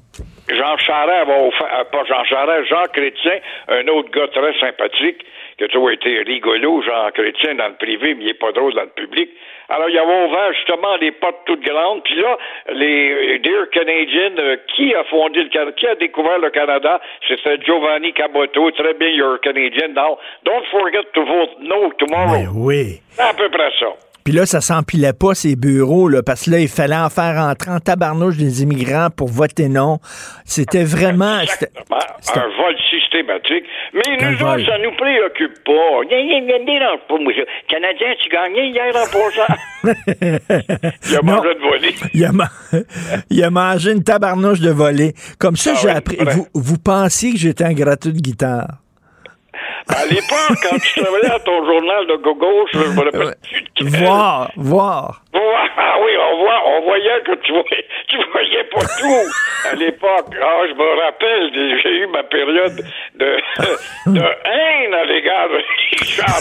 Richard, ben, voyez-vous comment est-ce que le temps récupère les gens? C'est fou, ça- Ce que le temps peut faire. Ça a pris Et 15 se- Aujourd'hui, ben, depuis que tu es rentré au Journal de Montréal, moi, les premières semaines, j'ai été le premier à appeler ta femme. Veux-tu dire à ton mari que moi, je suis d'accord avec lui, pas à 99% à 100% Sauf des fois, quand t'attaques du plaisir, je trouve que t'as pas assez de recul historique. Mais ça, faudra en reparler un de ces jours. Ben là, depuis mon fameux tweet, là, les gens disent, ben là, t'es rendu comme Gilles Proux. Ben, écoute, c'est bien, bienvenue dans le club. Ouais. On est minoritaire, mais au moins on agace. Mes amis ont complètement changé. Ceux qui étaient mes amis sont devenus mes ennemis. Ceux qui étaient mes ennemis sont devenus mes amis en 15 secondes. Comment changer sa vie en un tweet? Je l'ai vécu, Gilles. Merci beaucoup. On va aller jouer de la guitare Au ensemble. revoir, à demain. Bye. Pour une écoute en tout temps, ce commentaire de Gilles Proux est maintenant disponible dans la section balado de l'application ou du site cube.radio. Cube Radio. Tout comme la série podcast de Gilles Proux, la radio, premier influenceur. Découvrez dans ce balado comment la radio a influencé le monde moderne tel qu'on le connaît d'hier à aujourd'hui. La chronique argent.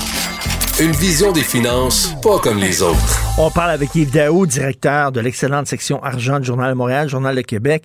Yves, le pont là, qui est entre Détroit puis Windsor, qui est bloqué par des camions, ça doit pas être très bon pour l'économie, ça? Non, c'est vraiment pas très bon. Et déjà, euh, bon, hier, là, il y avait comme euh, le- ce que je voyais un peu dans l'actualité, c'est qu'il les laissait passer, puis là, il a un peu s'arrêtait. Là, ils ont commencé à donner des contraventions. Mais c'est quand même le pont là, du commerce entre euh, le Canada et les États-Unis d'un point de vue routier. Là. Euh, donc, euh, ça va être à surveiller au cours des, des, des- des prochains jours. Est-ce qu'il va y avoir plus de contraventions, puis ils vont les débloquer parce qu'ils veulent éviter probablement une situation comme à Ottawa. Là. Euh, mais déjà, il y a des compagnies de transport qui ont commencé déjà à regarder euh, des modes euh, différents de, de, de, route là, pour éviter cette, cette catastrophe-là. Mais c'est quand même le, le, c'est le corridor du transport routier entre le Canada et les États-Unis. Ben oui. C'est un lien, c'est un lien, lien névralgique. là. Euh, donc, euh, nous, on est en train de contacter des compagnies de transport actuellement pour voir là, est-ce qu'ils sont en train de changer leur parcours. Et l'autre avant qui est important, c'est on va avoir des problèmes d'approvisionnement. Parce Ben que oui. s'il y a des retards dans le camionnage, là, ça va se refléter chez, dans les tablettes des épiceries. là. Écoute, ça, montre à quel point la réponse de Justin Trudeau est faible. Parce que là, on bloque un, truc névralgique, comme tu dis, Yves, et euh, on dirait qu'il n'y a rien à dire. Il pelte ça dans le cours d'Ottawa et dans le cours euh, de l'Ontario. Euh, et très bon texte. Beaucoup de textes ces temps-ci sur les difficultés pour les immigrants francophones d'avoir leur statut régulier ici au Québec. Pourtant, c'est des gens qui arrivent, ce sont des immigrants économiques. Hein, ce ne sera pas des gens qui vont vivre aux dépens euh, du gouvernement. Euh, c'est des gens qui parlent parfaitement français, qui vont bien s'intégrer. Et pourtant, maudit, ça brette. En fait, euh, je, ferai une analogie. Je ne sais pas si tu as déjà appelé des compagnies comme des cartes de crédit qui sont établies à Toronto, même des compagnies comme Air Canada. Et tu as le choix hein, pour le service à la clientèle. Service à- un, c'est pour l'anglais, deux pour le français. Ben, tu payes sur le deux pour le français, là, tu peux attendre longtemps. Et tu payes sur un pour l'anglais, ça prend pas de temps, tu as du service. C'est vrai. C'est, probablement la même chose au, au niveau de l'immigration. Actuellement, là, euh, hier, on a parlé avec le ministre Jean Boulet de, de l'immigration. Présentement, on a plus de 25 000 demandes de travailleurs économiques en attente au Québec sur 64 890 au pays. Là. Donc, on a une grosse partie de nos demandes là, qui est euh, pour des travailleurs qui parlent le français. Et là, le- évidemment, bon, le ministre de l'Immigration ne veut pas nous parler. Euh, bon, c'est son droit parce que de toute façon, il ne serait pas capable de nous parler en français. Mais ce qui est intéressant quand même, c'est qu'ils nous ont répondu, il dit le système d'immigration canadien est fondé sur le principe de l'équité. Premier arrivé, premier servi. ça, ça fait que là, ce que ça veut dire, c'est que normalement, probablement que les francophones sont pas dans la liste des premiers servis parce que la priorité pour nous autres, c'est d'avoir des candidats qui sont francophones. Ben oui. Puis Ben eux oui. autres, pour eux autres, c'est pas un critère de, de, de priorisation. Alors que, le, que- alors que le Québec, c'est sa priorité. Ben oui, parce que, mon Dieu, notre langue, elle est, elle est menacée. Il faut avoir des immigrants francophones pour la garder en bonne santé. Et ça montre à quel point, en lisant ces textes-là, il est temps qu'on ait le plein contrôle de notre immigration au Québec. C'est pas juste une question de langue, Richard, c'est aussi la question de, on a besoin de main-d'œuvre actuellement. On, a, on manque de monde pour travailler. Puis, puis d'autant plus que, tu sais, le, le, le- le premier ministre Legault a dit, nous autres, on en veut de l'immigration, mais on veut bien les intégrer, puis on veut intégrer d'abord une main-d'œuvre spécialisée qui va être francophone. Puis c'est pas, il en manque pas, là. La preuve, c'est qu'on a des demandes là, qui sont possibles. Euh, donc, euh, ça relance évidemment ce débat-là de, de Ben s'assurer que, tu sais, qu'on rapatrie. Écoute, le service d'immigration, on réglerait ça, là, tu sais, en- c'est plus facile à régler ce dossier-là que le transfert de milliards, tu sais, pour la santé, là. Mm. Ça, c'est une question, euh, tu sais, de, de- administrative. Tu donnes le contrôle complet au Québec. Ben oui. Puis après ça, d'avoir le passeport puis la, la cérémonie avec le drapeau du Canada, on fera ça plus tard, là.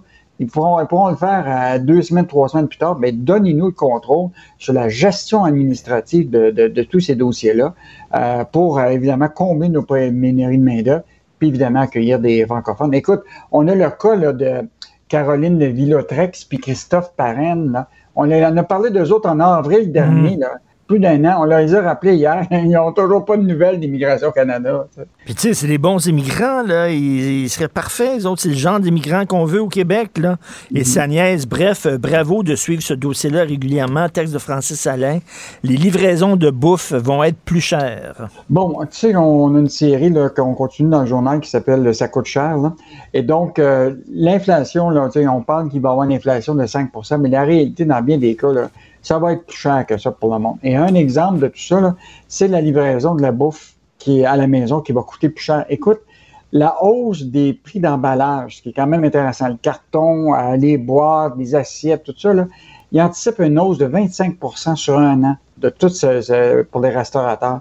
Fait que c'est sûr qu'ils vont pas refiler totalement la facture aux consommateurs, mais les consommateurs vont devoir payer entre 6 et 8 de plus cher sais, pour, leur, pour leur bouffe. Euh, écoute, les, les, les jeunes comptaient, là, avant, là, tu sais, par exemple, tu avais des boîtes de papier craft là, que tu mets la bouffe là-dedans. Oui, là, oui. qui avait 25 onces, ça se vendait 61 pour 450 euh, dans une boîte. Là. Écoute, là, ça leur coûte 107 Hey, boy! Euh, les, les boîtes de sacs, de, de- de- de- des, sacs pour transporter la, la- la- la bouffe, là, avant, ça leur coûtait 75 pour un, un paquet de 200. Là, ça leur coûte 105 Écoute, c'est des euh, augmentations importantes. Et ils vont refiler ça, bien sûr, aux clients. Écoute, on parlait aux, aux gens de Benny et Eco, là, qui, est, le- qui est le concurrent de, de- de, euh, des rôtisseries Saint-Hubert. Lui, il a 71 rôtisseries à travers le. Évidemment, lui, il a la capacité d'acheter de façon tra- centralisée, tout ça, mais même là, il va être obligé de refiler une partie de, de- de la facture à ses clients-là. Donc, faut que tu t'attendes probablement que chaque commande va peut-être augmenter de 2-3 piastres. Euh, donc, ça va peut-être être moins intéressant. là. Bon, les, les restaurants vont ouvrir. On verra là, si euh, les gens vont con- continuer à, se faire livrer de la bouffe. Mais c'est un impact direct là, de la hausse des coûts partout. là. Euh, donc, euh, à surveiller notre portefeuille dans, dans ce contexte-là. Et la chronique de Daniel Germain euh, pour les jeunes qui veulent acheter leur première maison, ça va, ça sera pas facile. Mais là, ce qui est intéressant, c'est que, bon, tu sais, l'année dernière, on a vu des augmentations euh, de plus de 25% dans les villes comme Gatineau, Sherbrooke, Trois-Rivières pour le prix des maisons. Dans l'ensemble du territoire québécois, tout avait augmenté à peu près de 18% Là, il y a une analyse de Desjardins qui est, sortie hier qui dit ah, euh, il va y avoir une, la surchauffe commence à baisser probablement cet été, là, parce qu'on anticipe beaucoup la hausse des taux d'intérêt. Euh, donc, il risque d'avoir un, ralentissement là au niveau de l'augmentation des prix, ce qui est quand même une, bonne nouvelle. Ce qui est intéressant dans la, dans, la chronique de, de, Daniel Germain ce matin, parce qu'il a mis à jour quelques données intéressantes. Écoute, puis moi-même, j'ai été euh, surpris de tout ça. Là. Écoute, au deuxième trimestre de l'année dernière, c'est quand même des données qui datent un peu, mais il y a, il y a pour moi, c'est une réalité. Les transactions qui sont faites immobilières pour des prêts hypothécaires, tout ça, écoute, 21% c'est des investisseurs dans l'immobilier, ben, c'est pas des acheteurs. Ben oui. 47% c'est des nouveaux acheteurs, donc euh, des. Euh, puis 33% c'est des acheteurs déjà propriétaires. Donc, il y a, donc 21% euh, c'est des investisseurs en immobilier. Ils achètent ça pour louer. Euh, normalement, on ne parle pas nécessairement des, des, des, étrangers qui viennent utiliser ici pour sauver de l'impôt. Là. on parle vraiment des gens qui achètent un immeuble pour, euh, pour louer ça par la suite. Euh, donc, mhm. écoute, c'est quand même une, une, réalité là, que c'est presque un, un tiers de, de, de, ceux qui, qui investissent dans l'immobilier. Et des investisseurs qui ont beaucoup, beaucoup d'argent. Donc, écoute, ça, ça, ça, tire vers le haut le prix des maisons, ça. Oui. Puis l'autre affaire, c'est euh, récemment, Richard, moi, j'ai eu affaire à travailler avec une de mes filles qui était que je voulais aider voir pour l'achat d'un condo. Puis écoute, la, fiche euh, a été mise, mettons, un lundi. Déjà le jeudi, là, écoute, il y avait déjà 10 acheteurs prêts avec des offres, tu comprends-tu? Avec surenchère en quatre jours. Écoute, c'était. Puis là, le monde, c'est comme jouer au poker. Ben oui. tu mets 20 000 de l'autre, l'autre va mettre 30 000. Oh non, c'est stressant, tabarnouche, acheter une maison, parce que là, il faut que tu bides, mais là, tu dis, euh, là, l'autre, il a bidé combien exactement, il a mis combien? Fait que là, tu as tendance à mettre beaucoup trop. Là, tu dis, bon, je vais mettre un petit 20 000 de plus, là, quand même. C'est fou raide, là, acheter une maison, c'est stressant. C'est rendu l'auto-immobilier. Tout à fait, tout à fait. Merci Yves. Bonne journée. On se reparle demain. Bonne journée. Pendant que votre attention est centrée sur vos urgences du matin, vos réunions d'affaires du midi, votre retour à la maison ou votre emploi du soir, celle de Desjardins Entreprises est centrée sur plus de 400 000 entreprises à toute heure du jour. Grâce à notre connaissance des secteurs d'activité et à notre accompagnement spécialisé, nous aidons les entrepreneurs à relever chaque défi pour qu'ils puissent rester centrés sur ce qui compte, le développement de leur entreprise. Martino, il n'y a pas le temps pour la controverse. Il a jamais coulé l'eau sous les ponts. C'est lui qui la verse. Vous écoutez Martino Cube, Radio. Oh, qu'on l'a échappé belle. Oh, qu'on l'a échappé belle à Outremont. Imaginez-vous donc que le gouvernement voulait ouvrir une succursale de la SQDC à Outremont. C'est pas une ville de pouilleux, ça. C'est pas des crottés, c'est des gens bien qui vivent là. Hein, c'est des avocats, c'est des journalistes, c'est des gens de la colonie artistique. Pensez-vous, vous, que les artistes fument du pot? Voyons donc. Heureusement, le conseil municipal s'est pris en main puis on dit Hey, il n'y en aura pas de SQDC sur le territoire d'Outremont. Puis finalement, il n'y en aura pas. Heureusement, l'échappée belle. On va en parler avec Jean-Sébastien Fallu, chercheur régulier à l'Institut universitaire sur les dépendances, professeur agrégé à l'École de psychoéducation de l'Université de Montréal. Ouh! Hey, on l'échappée belle, Jean-Sébastien. oui. non, mais écoute, écoute, en plus, la SQDC qui voulait installer à Outremont, c'était à côté d'une garderie. T'imagines, Jean-Sébastien? Les enfants de 4 ans, tous les jours, ils auraient vu SQDC devant la garderie. oui, effectivement, c'est un des arguments. C'est proche de plusieurs écoles, garderies. Euh, ils n'ont pas le droit d'y aller, mais bon, euh, euh, moi, je pense que dans une société évoluée, on est plutôt on devrait plutôt exposer quand même un peu les enfants à la réalité, euh, puis les adolescents. Puis il euh, y a rien, euh, à un moment donné, il faut en parler. Puis c'est quelque chose qui existe. Puis c'est ça, c'est légal. Ben, ben, ben tu sais, penses-tu qu'un enfant voit SQDC puis dit Hey, je vais rentrer, moi, puis je vais aller m'acheter du pot, ça prend 18 ans? Je, ne comprends pas. il reste mm. encore une poche de gens qui sont récalcitrants à la légalisation du pot, hein? Ah oui, tout à fait. Puis en fait, les, les enfants, il y a un effet aussi bénéfique, je pense. La seule chose, c'est pas ils vont se dire je vais aller l'acheter, c'est qu'ils vont probablement euh, justement s'accommoder, s'acclimater à cette réalité-là. Et donc, ça participe à la, la déstigmatisation parce que c'est un gros enjeu là derrière la légalisation. C'était toute la question de la stigmatisation qui qui préoccupait beaucoup euh, la santé publique, qui était associée à la prohibition. Puis on vous disait justement, il ne faut pas qu'on continue à stigmatiser avec la légalisation. Euh, donc, ça doit changer. En même temps, c'est sûr qu'effectivement, il y a encore des gens contre qui voient ça très mal parce que ça ne change pas du jour au lendemain des, représentations sociales puis des perceptions euh, par rapport à ça après des années de, propagande, de, désinformation. Tout à fait. Là, je rigole euh, des, gens d'Outremont. Une chance qu'il n'y en a pas de SQDC. Il y aurait une horde de gens complètement stone sur rue Laurier. Mais je ris, mais mm-hmm. ils sont pas tout seuls. Il y a Ville-Mont-Royal. Euh, Ville-Mont-Royal. Ville-Mont-Royal, il y a Saint-Laurent aussi qui est contre. Je pense Anjou aussi a voté contre ou s'apprête à voter contre. Donc, il y a des poches au Québec là, de résistance. Oui, il y a des poches, effectivement. Beaconsfield.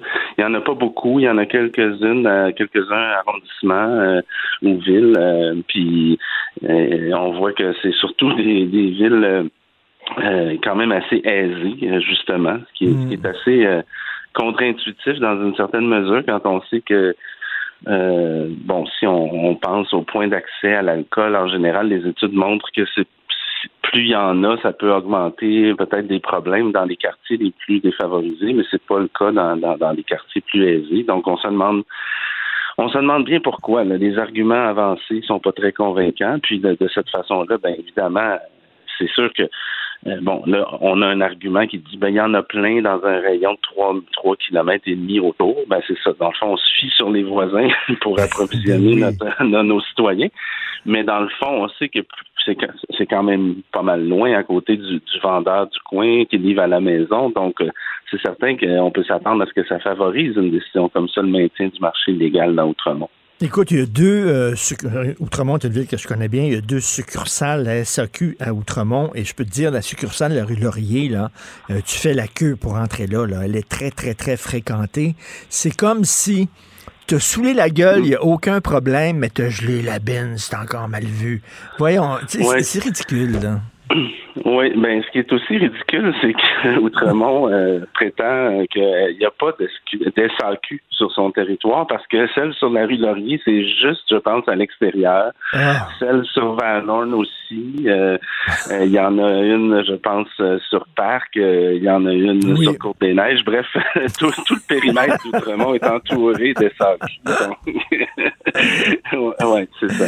Non, non, puis c'est beaucoup des gens des professions libérales qui vivent à Outremont. C'est des, des, des, amateurs de vin. Ils saoulent au Bordeaux, c'est correct. Mm. Ça me fait rire. C'est comme si tu sais, les pipe shows, les salons de massage, les REM euh, euh, aériens, euh, tu sais, tout ça, c'est mm. pour les quartiers pauvres, c'est correct. Mais à Outremont, on est propre, nous autres, on n'en veut pas.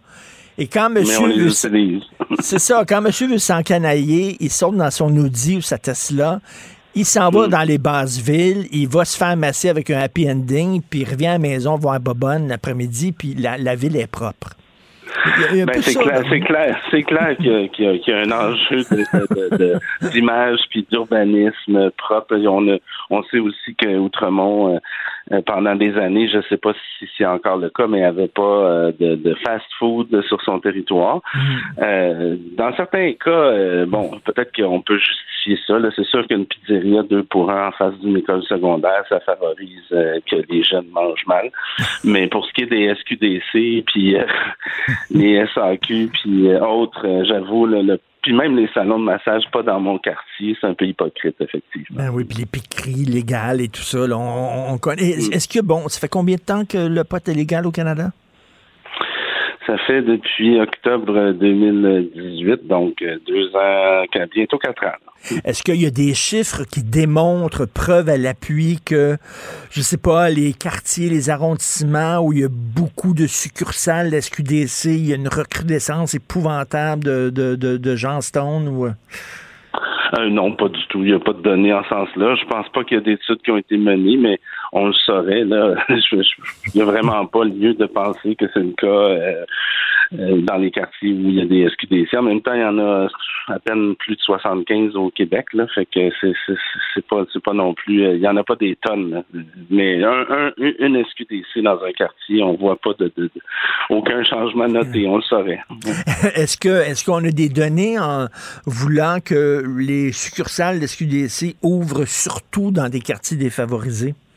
Non, pas du tout. C'est d'ailleurs dans la dans la politique, là, on veut pas faire ça. On s'assure de ne pas euh, cibler parce que c'est une pratique qu'on voit d'ailleurs aux, aux États-Unis dans certaines juridictions là, où on a beaucoup, beaucoup, beaucoup de, de points de vente dans des milieux défavorisés, puis ça peut poser problème. Mais ici, au Québec, c'est, c'est vraiment pas dans, dans, dans la politique. C'est d'en avoir un peu partout.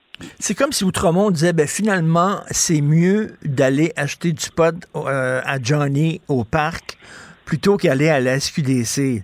C'est ridicule, là, mm. vraiment. Ben oui, je pense qu'on peut le dire que c'est ridicule. Euh, ce qu'on dit, c'est qu'on peut faire livrer à la maison, euh, même je pense que ben, il peut y avoir des livraisons dans, dans, ben assez assez rapides, mais pas comme le, pas comme euh, Johnny, comme comme tu dis. mais c'est ça, on dit il y en a il y en a un peu partout dans un rayon de 3 3,5 km, fait qu'on peut aller là puis s'en faire livrer. C'est ça qu'on dit. Mais dans les faits, effectivement, je pense que on va pas se, mentir que ça, ça, maintient le marché légal. Bon, depuis, depuis que le pot est légal, on s'en est déjà parlé, Jean-Sébastien, euh, est-ce qu'il y a des chiffres qui démontrent qu'il y a effectivement euh, plus de, de consommateurs de pot? Il y a des données euh, multiples qui montrent quand même une petite augmentation dans certains groupes d'âge, mais c'est vraiment mince. On parle de 2 à 5% de personnes nouvelles consommatrices. Par contre, on remarque aussi une baisse euh, chez les jeunes en particulier. Donc, euh, l'augmentation se, se, trouve euh, surtout d'ailleurs chez, chez, les personnes âgées en, proportion. En nombre, c'est chez les ben, adultes. C'est ça. Les, personnes âgées n'allaient pas au parc voir Johnny puis Steve. Là. Non, c'est ça. C'est ça. Donc, puis il y en a, moi, j'en connais des personnes âgées qui fument de temps en temps leur petit joint. Là. Mm. Mm-hmm. À la limite, tu sais, qu'est-ce qui est plus dangereux, ça ou des antidépresseurs ou tu Oui, c'est ça. Puis les études sont pas assez avancées à l'heure actuelle pour voir est-ce qu'il y a aussi un déplacement de, par exemple, des gens qui consomment du cannabis euh, mais qui consomment moins d'alcool en, en, en compensation. Là, euh, c'est, ça pourrait être une bonne nouvelle. Donc, faut voir, faut faire attention s'il y a 2 à 5% d'augmentation euh, c'est quel genre de consommation? Est-ce que c'est risqué? Est-ce qu'il y a des conséquences pour la santé? C'est ça qui est important. Mais grosso modo, non. on, on, remarque pas vraiment grand-chose de négatif depuis la légalisation, puis beaucoup de positifs. On en parle, on a de la recherche, on a de la prévention. Et c'est drôle à quel point on sous-estime aussi euh, les problèmes liés par la consommation d'alcool, euh, problèmes de ah, violence domestique, par exemple, et tout ça, on en parle très peu.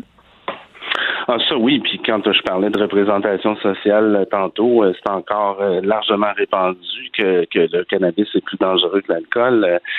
pourtant, c'est sûr que bon, les comparaisons sont toujours délicates. Pour une personne en particulier, ça peut être le cas, mais populationnellement parlant, au niveau général, l'alcool est plus dangereux. C'est loin d'être ce que le, citoyen pense en général. Et ce qui est drôle dans le cas d'Outremont, en terminant, c'est que tu sais qu'il y a une conseillère municipale qui a voté contre l'interdiction, c'est-à-dire qui était pour l'ouverture d'une succursale de la SQDC. C'est la seule conseillère juive assidique. Ah oui, je pensais qu'il y en avait deux qui avaient. Il y en avait deux, oui, excuse-moi. Effectivement, il y en avait deux, mais, mm. mais mm. une, des deux, c'est assez étonnant quand même. C'est une juive assidique qui a voté pour l'ouverture ça va contre les stéréotypes, en effet. Ben, tout à fait, tout à fait contre les stéréotypes. Alors, hey, on l'échappait belle à Outremont. Heureusement, t'imagines la horde de gens complètement stones à rue Bernard. Merci Jean-Sébastien Fallu. Merci, Merci au plaisir.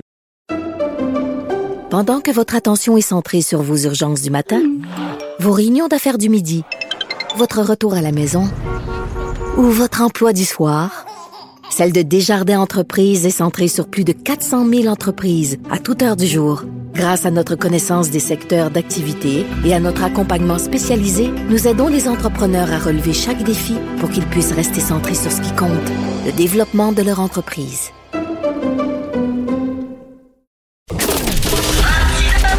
Martino, souvent imité, mais jamais égalé. Vous écoutez Martino, Cube, Radio. Alors, c'est mercredi, je parle avec l'essayiste et journaliste Jérôme Blanchet-Gravel. Salut Jérôme. Salut Richard, ça va? Très bien. Écoute, Jérôme, tu vis au Mexique, tu es présentement euh, en vacances, en voyage, euh, un peu par plaisir, un peu par affaire à, Paris. Euh, je t'ai entendu hier dire enfin, parce que ça fait longtemps que tu dis que comment ça que ça brette le déconfinement comme ça au Québec? Vous êtes frileux, le Québec est peureux, on a perdu un peu notre côté aventurier. Et là, et là, enfin, tu vois les bars vont ouvrir et tout ça, on déconfine plus tard que les autres. Mais bon, écoute, fin mars, ça devrait être pas mal fini. Tu dois dire enfin. Oui, ben écoute, j'espère que c'est définitif, euh, mais il y a un réveil. Écoute, euh, il y a un réveil graduel. Euh, après, évidemment, il va falloir s'attaquer rapidement à la réforme du système de santé. ça reste que c'est un argument euh, que c'est un bon argument que, que tu utilises. Euh, je veux dire, hmm. c'est sûr que la réalité hospitalière québécoise n'est pas celle de la France, mais euh, par-dessus ça, il y a quand même quelque chose de l'ordre culturel. Hein. Le Québec est une société en cabané. et on a vu durant la crise des travers de la société québécoise qui ont ressorti. Donc, j'espère que enfin, là, comme tu dis, on va, euh, on va déconfiner. Euh, et que ça va être pour de bon. Oui, toi, toi, vraiment, t'étais ce qui ce, qui t'a découragé, et je pense qu'il y a beaucoup de Québécois, c'était vraiment le, brin de paille qui brise le dos de chameau, comme on dit en anglais. C'était le couvre-feu, le dernier couvre-feu. Les gens disaient What the fuck? Comment ça se fait un couvre-feu? Voyons donc. Oui, c'est vraiment la goutte euh, qui a fait déborder le vase euh, au Nouvel An. Puis franchement, le fait que euh, le Québec ait été le seul État sur 92 en Amérique du Nord, moi j'inclus le Mexique qui est quand même géographiquement en Amérique du Nord, culturellement un peu moins, qu'il a été le seul État quand même à interdire toute forme de rassemblement pour les festivités du Nouvel An. Je pense que ça, ça a comme initié un, déclenché un point de rupture. Puis, euh, ben écoute, euh, c'est une expérience qu'on a vécue euh, collectivement. Est-ce qu'on va en tirer les leçons? c'est à voir. chose certaine, ben c'est ça. Ça a montré que, que le Québec, sur le plan social, n'était pas aussi dynamique qu'on pouvait croire. pour ma part, c'est assez décevant. Euh, en même temps, euh, en même temps, c'est ça. Il n'y a rien non plus de. Moi, je suis pas fataliste. Là. Mm-hmm. Euh, est-ce que le Québec, le Québec peut aussi se rattraper? Sauf qu'il faut quand même avoir une réflexion puis se dire bon, qu'est-ce qu'on va faire la prochaine fois si ça nous arrive? Parce que bon, c'est quand même vrai que d'autres épidémies pourront arriver, notamment en raison de la surpopulation dans le monde. donc, je veux pas être alarmiste. Mm. moi, je pense qu'il faut composer avec le risque. Mais c'est le temps d'avoir une réflexion sur qu'est-ce qu'on va faire la prochaine fois pour pas trop avoir de séquelles de ça. hier, il y avait le député fédéral euh, Joël Lightbound qui disait qu'il euh, il y a trop de décisions qui ont été prises tant du point de vue fédéral que provincial et c'était des décisions politiques. C'était pas des décisions basées sur la santé publique. On nous présentait pas les études épidémiologiques sur lesquelles on se basait et disait mm-hmm. on, décidait et ça aussi ça tu critiquais ça pendant la, la gestion de la pandémie. Oui, je pense que plusieurs mesures ont été plus euh, politiques euh, que scientifiques. Euh, les mesures, ce que ça devait être, c'est une sorte de guide. Hein. C'est l'idée, en fait, c'était de dire bon là, il y a une pandémie, faites attention, particulièrement les personnes fragiles, soyez vigilants. Mmh. mais au Québec, le problème, c'est que les gens, euh, les gens sont souvent allés même au-delà de ce que demandait le gouvernement Legault. Là. Donc, euh, à Paris, on voit bien qu'il y a plein de règles, euh, sauf que il y a une souplesse, c'est-à-dire que, par exemple, vous rentrez dans un restaurant, on vous dit, allez vous asseoir, puis on vous demandera votre passeport vaccinal une fois que vous, vous serez rentré, rendu à l'entrée. C'est ça qu'on voit là, à Paris. Là. Euh, donc, euh, euh, on, on, comprend qu'il faut pas faire n'importe quoi, mais c'est ça. Les, les, règles sont plutôt vues comme un, un guide général, plutôt comme quelque chose d'appliqué à la lettre et comme, comme, quand les citoyens se transforment chacun d'entre eux en agent du gouvernement. Là. En tout cas, écoute, on s'en sort, ça va être derrière nous, ça va être l'heure des bilans, il va oh falloir refaire, revoir le système de santé, recoller les morceaux des amitiés euh, rompues. Euh, et, et, euh, Jean, Jérôme, t'es à Paris, euh, les Français ces temps-ci sont en train de se déchirer sur un sujet, on se dit, mon Dieu, c'est quoi? Est-ce que c'est l'islamisation de certains quartiers? Est-ce que c'est l'ensauvagement? euh, les policiers qui se font euh, menacer? Est-ce que c'est la montée d'Éric Zemmour? Non, c'est un gars qui a maltraité un chat. Alors, parle-moi de ce gros débat de société. ben oui, écoute, ça, ça fait, euh, c'est la polémique de l'heure. Écoute, au même au-delà du, euh, du convoi, parce qu'il y a un convoi aussi, imaginez-vous, européen, français qui se prépare à déferler sur Paris et Bruxelles.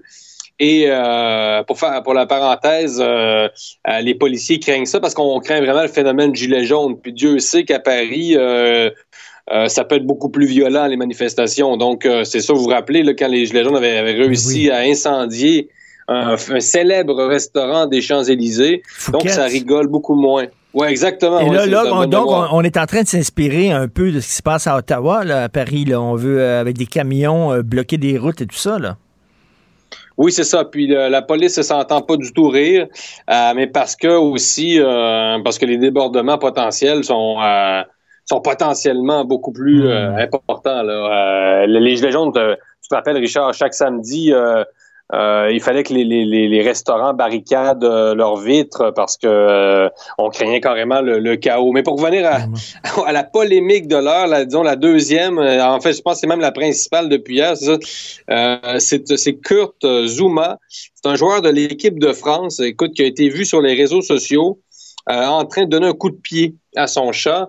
Et là, la classe politique la classe politique, là, vraiment, écoute, c'est des réactions épidermiques dans les médias. Hier, il y avait des panels à la télévision de deux heures avec des experts pour nous dire à quel point non, mais hey, c'est en France. Hein. Des fois, les Français ont un certain niveau. Hein, c'est les lignes majeures sur le plan intellectuel. Mais hier, je me suis dit, hmm, c'est un peu curieux quand même. Marine Le Pen aussi qui est intervenue pour dire euh, que la violence contre les chats, c'est assez. C'est assez, là, le chat.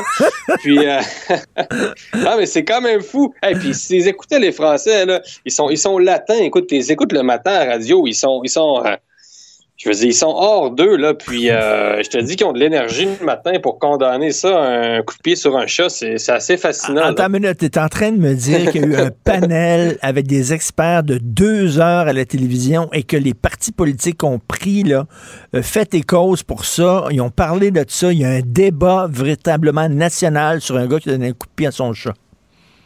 Oui, oui. Écoute, c'est euh, ce matin à radio, j'entendais quelqu'un disait euh, qu'il fallait le huer quand le type allait, euh, allait, arriver sur le terrain. On dit qu'il faut que l'équipe de France plus jamais ne réintègre ce, ce, ce personnage. Mais c'est quand même incroyable parce que ça montre un peu quand même les priorités en termes de sujets de société. évidemment, on est tous contre la violence ben gratuite envers nos animaux. moi, jamais je ferais ça à mon chien, mais mais tu comprends, euh, un peu, la France est quand même un pays avec des problèmes importants. Bon, on sort d'une pandémie mondiale. Euh, il y a l'islamisme, une journaliste menacée de mort, placée sous protection policière. Et là, depuis, euh, depuis, depuis ce matin, depuis hier soir, la polémique de l'heure, un footballeur qui a donné un coup de pied à son chat. est-ce qu'on peut leur est-ce qu'on peut leur rappeler qu'il y a un il y a un enseignant qui a été décapité en pleine rue? Euh, ben c'est un peu plus important euh, qu'un chat m'a gagné. D'ailleurs, tu t'en parlais de, cette journaliste de Zone Interdite, une émission qui a fait un mm-hmm. reportage sur l'islamisation de certains quartiers dans la ville de Roubaix, je crois. Et euh, là, menacée de mort, elle, euh, la présentatrice de l'émission, la productrice, doivent maintenant être sous protection policière et on rit plus, là. C'est fou. Écoute, on se croirait au Mexique où les journalistes sont menacés de mort par les cartels. Euh, mais écoute, il y a des précédents, évidemment, Charlie Hebdo. Euh, le plus euh, le plus sanglant, le plus euh, terrifiant. Euh, mais pour rappeler, pour expliquer aux auditeurs, la madame Madame Meunier est allée faire un reportage à Roubaix et donc elle a découvert qu'il se vendait des poupées sans visage. donc, conformément à certaines prescriptions de l'islam, selon lesquelles on ne peut représenter les visages humains. C'est vrai que dans l'art islamique, euh, par exemple, il n'y a pas de, visage. Hein. Par exemple, si vous allez au Louvre et que vous allez au pavillon euh, d'art islamique, eh ce que vous voyez, c'est des mosaïques, c'est de la céramique, ce sont des vases. Hmm. Il n'y a, pas de peinture hein, dans l'islam. Hein. Ça tranche pas. Il n'y a pas de représentation humaine. Hmm. Euh, donc, dans certains quartiers en France, on, se plie à ce genre d'interdiction, en plus de, de, voir, de, de réserver les cafés aux hommes hein, dans certains quartiers en France. C'est quand même ça, c'est fou. Là. Des quartiers où il n'y a pas de femmes dans les cafés. Et là, eux autres, ils n'ont rien fait un reportage en disant voici les faits, c'est tout. Là. Et ça a l'air que le reportage était d'ailleurs très équilibré. Là. Il y a des gens qui disaient non, mhm. non, finalement, c'est un, oui, c'est un phénomène, mais c'est pas un phénomène très inquiétant. Donc, c'est assez équilibré, mais à cause de ça, ils vivent sous protection policière. Et Jérôme, faut pas prendre ça à la légère parce que, comme tu le dis, là, il y a eu le précédent de Charlie Hebdo. Il y a des gens qui ont été assassinés pour des dessins, Christy. Oui, puis ils sont plusieurs journalistes en France, en fait, euh, à être euh, sous protection policière. Hein. Euh, Éric Zemmour l'a déjà été. et j'imagine qu'il est en ce moment, c'est à vérifier, depuis qu'il s'est porté candidat à la présidentielle. Mais non, la France, c'est un pays quand même euh, beaucoup beaucoup moins euh, pacifique que que, euh, que, le Canada. C'est un pays où vraiment, quand on est journaliste, on court certains risques là, très très très concrets. Et écoute, en terminant sur une autre dérive woke, aux États-Unis, euh, dans une ville, dans un État, il y a le fameux livre Mouse que j'ai à la maison qui a gagné un prix Pulitzer. C'est une BD qui raconte l'histoire de l'Holocauste euh, avec des animaux. C'est une BD avec des visages d'animaux, des petites souris. Une œuvre majeure de littérature qui a gagné plein de prix. Euh, on a décidé de la retirer des rayons et de l'interdire parce que ben, c'est violent. Ben, Christy, c'est un livre sur l'Holocauste, Jérôme. C'est sûr qu'il y a de la violence dans le... Voyons. Incroyable, ça fait penser récemment à Toronto, euh, un des prix Nobel, une femme qui a été torturée euh, euh, par l'État islamique, violée, etc., dont on avait interdit une conférence dans une école de Toronto. Je ne sais pas si tu te rappelles récemment. Ben oui. donc, tu dis, s'il y a une femme qui peut témoigner de ça, c'est bien ça. Mais écoute, moi, Richard, je, ne, je n'enseignerai pas la Seconde Guerre mondiale dans un lycée français. je ne ferai pas ça.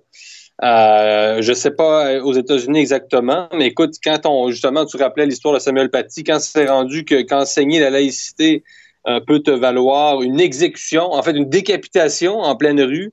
Euh, imagine enseigner euh, la Shoah dans une école euh, française où tu as, 70% de jeunes issus de l'immigration. Et il y a des je sais pas comment ils font. Il y a des enseignants qui, qui en parlent plus parce que c'est trop compliqué. Là. Eux autres disent ah, là, on me dit à la maison que les Juifs se plaignent pour rien, puis ont inventé ça de toutes pièces, etc. Donc, ça devient, ça devient quasiment un sujet tabou euh, pour, pour certains enseignants. C'est tabou, c'est tabou. Et dans les cours d'école euh, en France, on a, euh, on a des conflits, euh, on a des conflits interethniques. donc, c'est extrêmement. il y a un malaise, il y a un, il y a un énorme malaise sociétal, identitaire, de part et d'autre. Et pour certains, euh, la guerre d'Algérie euh, n'est jamais, n'est jamais finie. Hein. Euh, c'est ça qui se passe aussi en France. J'ai l'impression que pour eux, c'est pas fini cette guerre-là. Pour ben, certaines personnes d'immigration. Écoute, tu certaines personnes. Tu critiques que le, confinement a duré trop longtemps ici, mais en tout cas, il est temps qu'il y ait un déconfinement idéologique tient en France. Là-dessus, ils sont en retard sur nous autres quand même. Et oui, écoute, j'espère que ça va finir, là, des gros panels de deux heures sur un chat qui reçu un coup de pied qui parle de sujets pas mal plus importants. Merci Jérôme Blanchet-Gravel, salut. Pendant que votre attention est centrée sur cette voix qui vous parle ici, ou encore là, tout près ici, très loin là-bas, ou même très, très loin, Celle de Desjardins Entreprises est centrée sur plus de 400 000 entreprises partout autour de vous. Depuis plus de 120 ans, nos équipes dédiées accompagnent les entrepreneurs d'ici à chaque étape pour qu'ils puissent rester centrés sur ce qui compte, la croissance de leur entreprise. Ben oui, on le sait. Martineau, ça n'a pas de bon sens comme il est bon.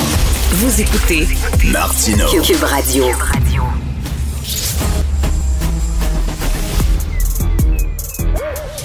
Mathieu Bocoté. Il représente un segment très important de l'opinion publique. Richard Martineau. Tu vis sur quelle planète? La rencontre. Je regarde ça et là, je me dis, mais c'est de la comédie. C'est hallucinant. La rencontre. Bocoté. Martineau. Libéré, délivré. Enfin, c'est terminé au Québec. On déconfine, Mathieu. Ouais, alors là, moi, je regarde ça avec euh, bonheur, évidemment, bonheur, évidemment, mais je le confesse avec scepticisme. Et je m'explique. Autant je crois que ce déconfinement est nécessaire, ça fait un bon moment, moi, que je suis euh, convaincu que cette approche ne tient pas au moment où on est rendu dans la pandémie. De l'autre côté, je me demande, est-ce que notre gouvernement en ce moment déconfine, mais sur le mode temporaire, tout en se gardant le droit, tôt ou tard, de dire Ah, ben, un petit tour de vis supplémentaire. Est-ce qu'on est, autrement dit, on est en train de sortir pour de bon? Est-ce que ça y est vraiment? On en, on, en finit avec les, les différentes formes de confinement et de tout ce que ça représentait? Ou est-ce que c'est une forme de déconfinement temporaire pour apaiser l'opinion? Tout en se gardant le droit de reconfiner s'il juge que les, cir- les circonstances l'exigent. Mais, mais Mathieu, moi, mais Mathieu je, je vais te, je vais te répondre. Ça dépend de la population. Il faut, que, il faut continuer à être prudent. Il faut que les gens aillent chercher leur troisième dose de vaccin parce qu'on est en retard là-dessus comparé à d'autres pays. Il faut que les gens continuent à se faire vacciner, euh, porter le masque encore pendant un petit bout. Puis si ça va bien, c'est certain qu'ils reculeront pas en arrière. Là. Ben, alors, évidemment, ça, je ne pense pas que, les, que- que quiconque veut en tant que tel revenir en arrière comme si c'était euh, plaisir. La question n'est pas là. Je je suis moi, tous ceux qui hurlent à, la, hurlent à la dictature sanitaire me semblent vivre sur une autre planète. Euh, C'est pas ça dont il est question.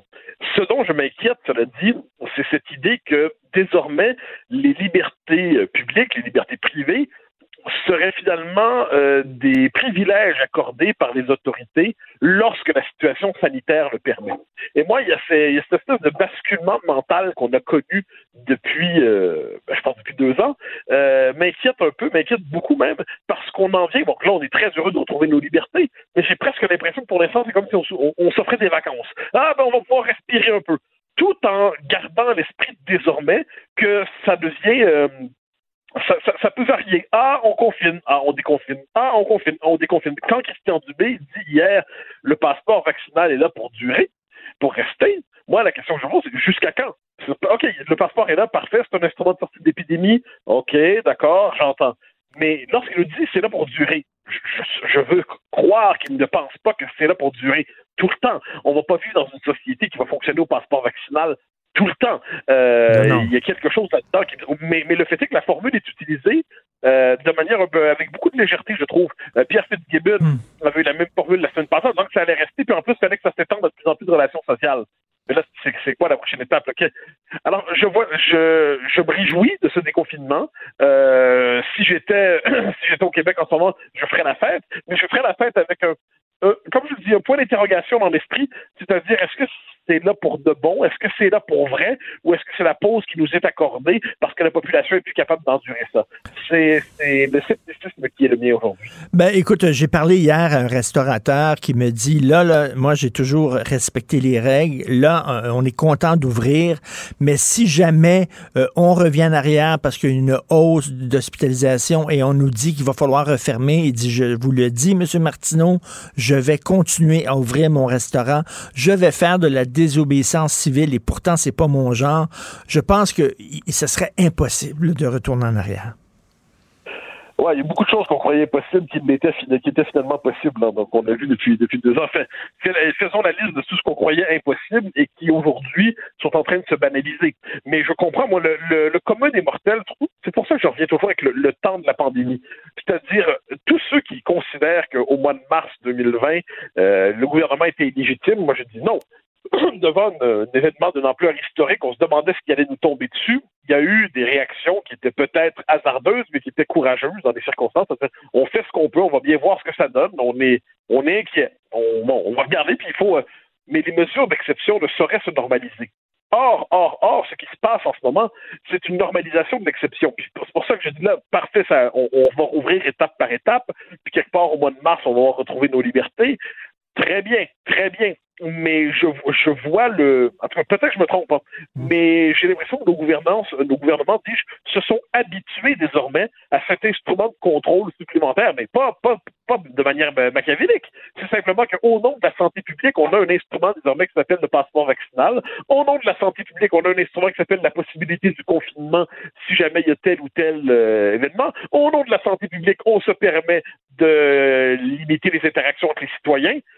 Donc, on sait, je, je, je crains je crains, comme je dis, pas sur le mode malveillance, pas simplement du point de vue de ceux qui nous gouvernent, eh bien, on a désormais des instruments supplémentaires pour assurer le bien-être de la population, sans se rendre compte qu'en dernière instance, il y a une forme de sacrifice des libertés ordinaires qui sont peut-être les plus précieuses. Et tu disais que tu te réjouis du euh, déconfinement. Euh, autre chose qui doit te réjouir, Mathieu, c'est que, bon, hier, le député euh, libéral fédéral, Joël Lightbound, qui a fait toute une sortie, et il a dit, il est temps que le transfert en santé qui est demandé par les provinces, il est temps que Justin Trudeau écoute ça et quand, et quand finalement envoie de l'argent aux provinces. Ça fait longtemps que les provinces cognent à la porte. On a besoin d'argent. Et là, c'est un, un, de ses députés qui a dit ça. Là. Ah oui, mais ça, ça, c'est un choc. Ça, c'est un choc parce que à l'origine, le système de santé, on le sait, c'est financé 50-50 pour l'essentiel. Et là, finalement, euh, le fédéral, je dirais, prend toujours autant d'argent, mais en, euh, redistribue moins ou le redistribue, de, manière conditionnelle. Et là, qu'est-ce qu'on voit? Ben, on a un système de santé qui est une forme de, de sous-financement chronique. Alors, faut pas se tromper. Moi, je pense qu'aucun système de santé aujourd'hui ne peut répondre à tous les besoins de la population parce que, A, les, la population vieillit. Deux, euh, B, les, euh, les, les, les, les, soins, enfin, sont les, les, euh, que ce soit des médicaments, que ce soit des techniques médicales contemporaines, coûtent très cher, puis on peut pas tous payer. Et en plus, bon, il y a la, la question du salaire des médecins. Mais une fois que tout ça est dit, donc que le système de santé sera toujours décevant d'une manière ou de l'autre, une fois que tout ça est dit, eh bien, le, une manière de, vraiment le structurer, de, de, redonner une certaine vitalité, c'est qu'Ottawa cesse justement d'en faire un, moyen de pression politique, puis qu'il transfère les fonds nécessaires aux provinces qui ont les responsabilités de l'État social, qui sont celles qui aujourd'hui prennent l'essentiel de l'action de l'État. C'est une simple évidence, et que ça vienne du caucus libéral, ça nous rappelle qu'une forme de, je, ne sais pas si c'est du courage ou de l'évidence, mais il est bien que ça vienne du d'un parti centralisateur qui avait l'habitude justement de nous dire on touche pas, euh, on touche pas au dogme du toujours plus mm-hmm. pour Ottawa, Ottawa knows best. Là, la fissure vient à l'intérieur même du, du Parti libéral. Je trouve que c'est contribue aussi à fragiliser un Justin Trudeau dont l'autorité, nous le disions hier, se liquéfie à grande vitesse. Mais tout à fait, parce qu'on dit le, le système de santé québécois a énormément de problèmes. Euh, ici, au Québec, on peut pas vraiment augmenter davantage les taxes et les impôts. Là. Les gens sont vraiment pris à gorge. Un des problèmes, c'est que ben, le financement du fédéral ne vient pas, n'arrive pas, et ça, ça contribue à affaiblir notre système de santé. Bien sûr, et c'est pour ça que là-dessus, la, la, la, pandémie est un révélateur, en fait, à grande échelle de, de toute une série de travers dans notre société. L'anomie, euh, c'est-à-dire euh, le fait que les euh, société de contrôle de plus en plus et un le rapport aux vieux, le rapport aux personnes âgées, comme on dit aujourd'hui, euh, au troisième âge, au quatrième.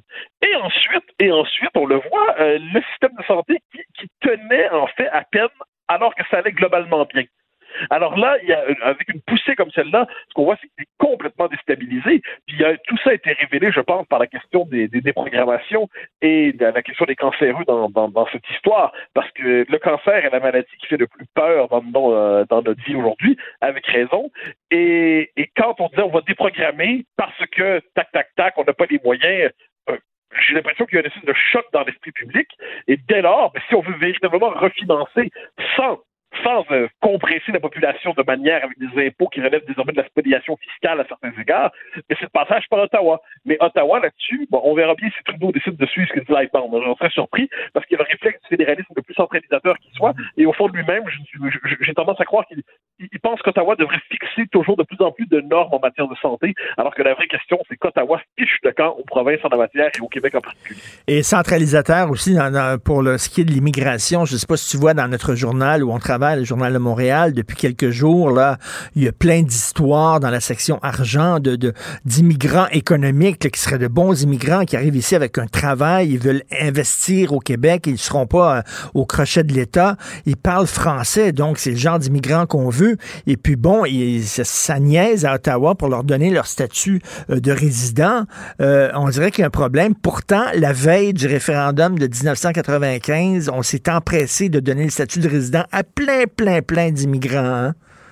Il n'y avait Ah, pas oui, de problème. ça, on arrive toujours au problème de base, le Québec devrait se gouverner par lui-même. Bon, tant qu'on n'y est pas, il devrait à tout le moins sur des questions vitales pour son identité, pour la survie de son modèle social, pouvoir disposer de plus d'autonomie dans la fédération. Ce que l'on constate, et ça c'est inévitable, c'est que l'autonomie du Québec fond dans une fédération qui considère que les, provinces finalement sont de moins en moins utiles. C'est-à-dire, pour le Canada, ça c'est l'héritage de Paul Martin, c'est le Canada des grandes villes. C'est-à-dire, il y a le fédéral, ensuite il y a les municipalités, en fait les très grandes villes, puis les provinces, c'est vu comme des, des structures de pouvoir un peu périmées, avec lesquelles bon, faut faire avec, mais le vrai gouvernement doit être à Ottawa. Et, et pour le Québec, évidemment, mais c'est suicidaire, parce que qu'on le veuille ou non, je veux dire, on peut- si on veut une immigration francophone, si on veut une, immigration qui culturellement peut s'intégrer, eh nous devons fixer des critères. Et ça ne peut pas fonctionner selon les codes du multiculturalisme canadien. Et pourtant, ce sont ces codes qui dominent en dernière instance. Et lorsqu'on voit, en plus, en plus, qu'on me permet d'ajouter, la, politique d'immigration d'Ottawa, c'est la logique du toujours plus. Et un moment donné, pour reprendre la formule de Parizeau, ça existe la notion de trop. C'est-à-dire, c'est à moins de consentir à la dilution démographique toujours plus grande du, des- du Québec dans le Canada et des francophones au Québec, il va bien falloir se dire que l'existence même du Québec est incompatible avec les seuils d'immigration fédéraux. Tout à fait, mais cela dit, si on a tous les pouvoirs sans, sans se séparer, plus besoin de se séparer. C'est c'est la, la quadrature. Oui, puis ça, ben, si on a tous les pouvoirs, c'est qu'on sera séparés dans les faits. Mais, euh, mais si, en- entre-temps, là, avant, avant l'indépendance, qui est la chose nécessaire, et puis on est capable d'avoir des pouvoirs de survie, bon, ben, on les prendra. Mais ça remet pas en question la nécessité de se gouverner soi-même. Merci beaucoup, Mathieu. On se reparle demain. Bonne journée. Pour une écoute en tout temps, ce commentaire de Mathieu Bocoté est maintenant disponible dans la section balado de l'application ou du site cube.radio. Tout comme la série podcast de Mathieu Bocoté, Les idées mènent le monde. Un balado qui cherche à mettre en lumière, à travers le travail des intellectuels, les grands enjeux de notre société. Pendant que votre attention est centrée sur vos urgences du matin, vos réunions d'affaires du midi, votre retour à la maison ou votre emploi du soir, celle de Desjardins Entreprises est centrée sur plus de 400 000 entreprises à toute heure du jour. Grâce à notre connaissance des secteurs d'activité et à notre accompagnement spécialisé, nous aidons les entrepreneurs à relever chaque défi pour qu'ils puissent rester centrés sur ce qui compte, le développement de leur entreprise. Si c'est vrai qu'on aime autant qu'on déteste, Martineau, C'est sûrement l'animateur le plus aimé au Québec. Vous écoutez Martineau. Cube Radio. Alors, hier, c'était les nominations aux Oscars euh, d'une de Denis Villeneuve, 10 nominations. Je suis très content. Moi, je reconnais beaucoup le, le grand talent de Denis Villeneuve. Par contre, je trouve que ses films sont très froids. Très, très beaux, comme de beaux tableaux, mais j'ai de la difficulté à entrer dans ces tableaux-là. Il ne me touche pas, mais cela dit, un énorme talent. Par contre, il y a un autre film coproduit par un Québécois qui se retrouve en tête des nominations, 12 nominations, Le pouvoir du chien de Power of the Dog de Jane Campion. Ça, c'est mon genre de film. Je l'ai vu, c'est formidable. Un film western, un peu Brokeback Mountain, où il y, a, il y a un cowboy qui est un peu intellectuel, qui est fragile, qui est un petit peu plus efféminé et qui se fait écœurer et intimider par un gros cowboy macho et il finit, je ne développe pas le punch, mais il finit peut-être par se venger. On va en parler avec le, le coproducteur Roger Frappier qui est avec nous. Bonjour Roger Frappier.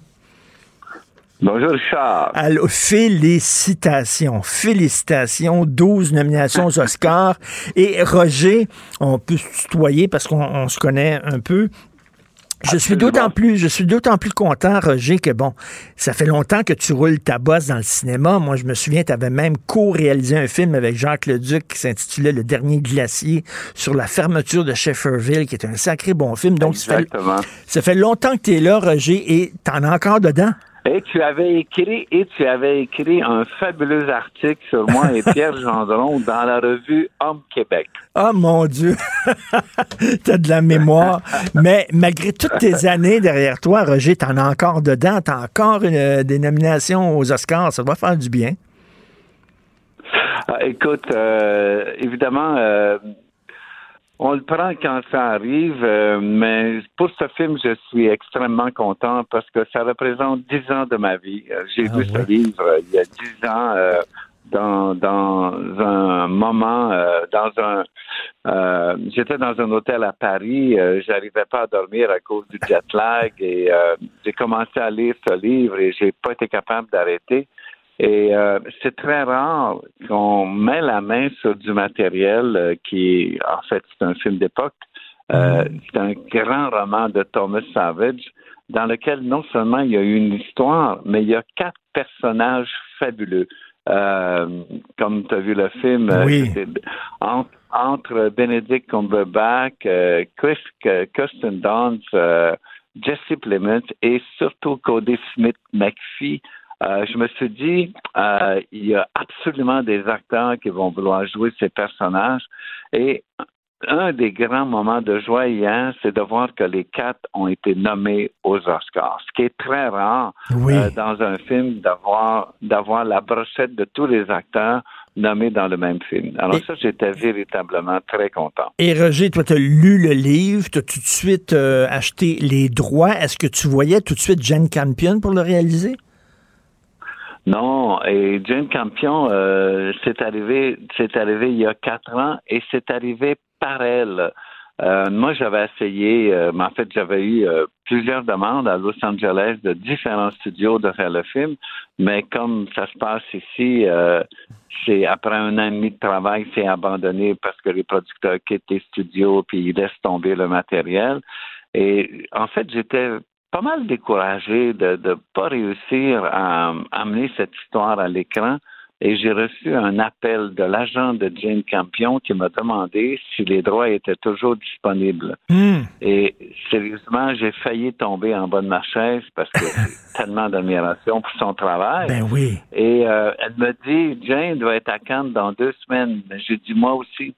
Et on s'est rencontrés à Cannes. Et après une heure de discussion, tout d'un coup, c'était pas comme ici à Los Angeles. euh, on on parlait pas de business, on parlait de l'adaptation, on parlait de la grande histoire, on parlait, euh, on parlait des personnages. Je sentais qu'on était sur la même longueur d'onde. Et je lui dis, euh, qu'est-ce que tu fais après Cannes? Elle me dit, mais je m'en vais à Rome. J'ai dit, mais moi aussi. Alors, on a passé ensuite une semaine à Rome, tous les matins dans un café avec Jane, à, chacun avec une copie du livre, à, à parler de cette adaptation. Écoute, Richard, je me pinçais le matin. Eh oui, parce que Jane Campion, c'est un monument, faut le dire, c'est une des cinéastes, et tout genre confondu, hommes et femmes, vivantes les plus importantes actuellement. C'est un, monument, là. Et que tu as travaillé avec. Et, je vais te dire franchement, moi, j'ai regardé le film, je me suis fait un peu un devoir au début, parce que je me suis dit, j'avais lu, c'est un film sur la masculinité toxique. Puis là, je dis, Ah, ça va être assommant, tu sais, ça va être, on va se faire donner la leçon, les hommes sont méchants, puis tout ça. Ah bon, j'ai regardé le film, non, c'est subtil, c'est complexe. Même le personnage de l'intimidateur, le macho, tu peux comprendre ses failles, tu peux comprendre aussi comment, pourquoi il est comme ça. C'est un excellent film. Alors, tu vois, la, la grande euh, maîtrise de Jane, c'est lorsqu'elle travaille, elle est à l'intérieur de chacun des personnages. Alors, Mm. c'est jamais noir, c'est jamais blanc. Elle essaie de comprendre la complexité de chacun des personnages. Et c'est ça qui est fantastique de euh, d'avoir été à côté d'elle, c'est de l'avoir travaillé avec euh, autant d'intelligence.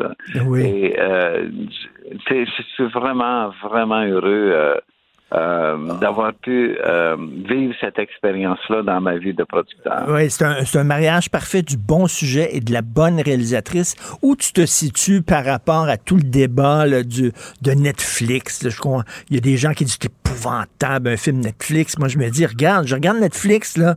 Il y a des grands réalisateurs. David Fincher a travaillé pour Netflix. euh, euh, Cuaron, euh, réalisateur mexicain, euh, Sorrentino et tout ça, des gens qui avaient de la difficulté à trouver du financement pour leurs films, des auteurs euh, qui font pas du cinéma pour adolescents et qui là trouvent finalement une voie pour présenter leurs films. Mais tant mieux.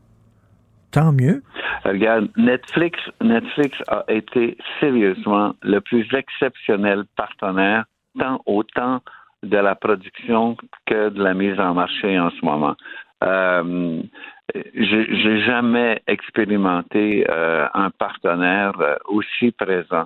Euh, tu vois, euh, à cause des nominations hier, ils viennent de remettre le film à l'affiche dans les cinémas dans je ne sais pas combien de pays à Hmm. travers l'Amérique.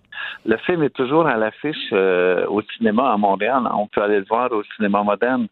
Euh, Et le film était disponible sur Netflix le 1er décembre.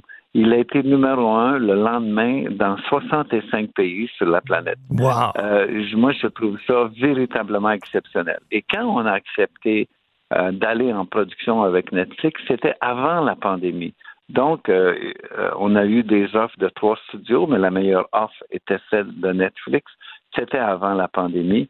Et ils ont été exceptionnels parce que moi, il y a deux ans, au mois de mars, quand on a eu terminé le tournage de toutes les scènes extérieures, euh, je suis revenu à Montréal pour deux semaines parce qu'on rentrait en studio et les frontières se sont fermées. Hmm. C'était la pandémie. Le film a été arrêté Hmm. et on ne savait pas si on était capable de le reprendre. Et tout aurait pu arriver. Et on a été capable de rentrer en studio seulement au mois de juin pour terminer nos 16 jours de tournage. Évidemment, ça a causé des coûts euh, de production assez astronomiques d'arrêter un tel tournage et de recommencer. Netflix nous a appuyés à 100 et on était capable de terminer le film. Mais bravo. Alors, Écoute, c'est un grand, un partenaire Je- je- et je, je sais qu'il y a beaucoup de discussions, mais maintenant, c'est ça la réalité. Le cinéma va exister en salle et le cinéma va exister sur les plateformes. Oui, puis en salle, Et ça va être des films pour adolescents, puis euh, sur les plateformes, ça va être des films pour des gens qui cherchent des histoires avec un peu plus de, de, de mordant, de contenu, de profondeur. Et en plus, moi, j'ai accès maintenant, comme toi, comme plein de monde, à toute l'histoire du cinéma sur les différentes plateformes. Ben oui. Tant de films qui n'existaient que dans les cinémathèques et qu'il fallait être libre l'histoire où il passait huit et demi. Mais maintenant, je peux aller chez Criterion et regarder huit et demi. Euh, il y a- sur Mobi, je peux aller voir Oui. suédois. Alors, c'est c'est ça qui est fantastique maintenant, c'est que le cinéma est devenu accessible. Tout à fait. Et Roger Frappier, félicitations. Tu sais que ça va gagner meilleur film. Je suis convaincu. Convaincu que ça va gagner meilleur Il faut film. y aller une journée à la fois. il ne faut jurer de rien. Alors, euh, et on recommence à travailler aujourd'hui. Ce soir, à Los Angeles, j'ai une projection avec euh, l'Association des producteurs suivie de questions et réponses. Alors, on reprend le travail dès ce matin. Ben bravo, Roger. Je suis très fier de toi. Puis euh, écoute, merci pour cette expérience cinématographique euh, très importante. Et euh, je dis aux gens de voir ça, le, le pouvoir du chien de Power of the Dog. Si vous pouvez le voir en salle, bien sûr, c'est beaucoup mieux. Merci beaucoup. Bonne chance. Merci à toi. Richard. Bonne journée. Bonne chance. C'est un sacré bon film, un beau film. C'est tout pour moi. Merci à l'équipe formidable qui euh, m'appuie et me rend moins niaiseux. Julien Boutillier à la recherche. Maud Boutet, Florence Lamoureux, Alexandre Moranville, Wallet, merci. Jean-François Roy à la régie de la réalisation. Benoît qui arrive, je lui vais arriver tantôt avec ses lunettes de soleil. Il se la joue. Une, vedette, une starlette avec ses lunettes de soleil qui arrivait. Tabouin. Alors, c'est Benoît qui prend la relève. À 11h, c'est notre rencontre. On se parle à 8h demain. Passez une excellente journée. Cube Radio.